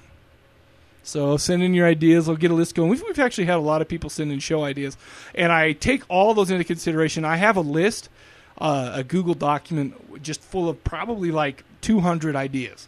So we are not gosh. we are not going to run out of those soon. Uh, but uh, yeah, give a send us in weekly stuff that, that you think deserves a tribute from the Cadaver Lab podcast. Um, we have some news this week that uh, just so you know, we uh, we're gonna start. We have been doing it weekly. We're gonna start putting out uh, episodes every other week. Yes. Life is just getting so busy right now, and there's so much crap going on right now that uh, two things. First of all, I don't want to get burned out too much, and second of all, I don't want the show to suffer. I think plus, I guess if we if we if we got burned out, the show would suffer. But uh, so we're gonna be we're from here on out. We're gonna start putting out shows uh, every other week. Until things slow down again. Yeah. I mean, it, it just kind of goes in cycles, but this is a busy time of year for Yeah. both of us, so it works out. Absolutely. This is Bela saying, watch. Ah, shit, I'm not even going to do it. Come on. No. Okay. Oh, my gosh. Oh man! Uh, just everybody. Also, I want to thank you for going up to. We both want to thank you for going up to Podcast Alley and giving the Cadaver Lab your vote. It, you know, what? it's it's cool. I know a lot of podcasts say that they don't like it or they don't care, But you know, it's nice to know that we're loved. Why not? Well, you want to know how you're doing because if if if no one's voting for you and you're not seeing that stuff, how do you know if your show sucks or not? Well, the thing is, is well, I'd I- rather get the feedback and know if we're doing good or if stuff's not going good, so we can change. Yeah, absolutely. That's all right. Also, we got a few new iTunes reviews, and we do appreciate those as Mhm. well. Gonna have everybody go to cadaverlab.com, get on the forums. We're having a good time up there. Let's see. And also, hopefully, now that we're only going to do a show every other week, we'll have more stuff on the front page. You know, that, I mean, because it only takes a few minutes to get something on that front page. Also, if you want to get a hold of us, email us at mike at cadaverlab.com or sam at cadaverlab.com. Sam got his first email. No, it's not your Yeah. first. It wasn't your first. No, I've email. had guys, hey, check this site. This is cool, man. And I click on it, some disturbing image that I have to hurry and shut down before I burn into my brain. Oh, as usual, give us a call on the voicemail. The number is 206 339 2730. That number is 206 339 2730. And right now, uh, tomorrow, I'm going to get together those uh, prize lists that I owe everybody, and uh, we will get those out uh, probably Monday. So be looking on, be on the lookout for those. and order your cock ring slash bracelets. we had an emailer say thanks for the cock ring, which was pretty funny. So I had not thought of that uh, that in that tense, but now every time I put one on my wrist, I think I cry to myself because I think there's people out there that uh, would use this another way, and I'm slapping it on my wrist. Uh, it's unfortunate. I'll order the extra small next time. nice. Uh, way to go. All right. So, is there anything else? no, on that note, that's it. All right. So, from the Cadaver Lab, we will see you Later.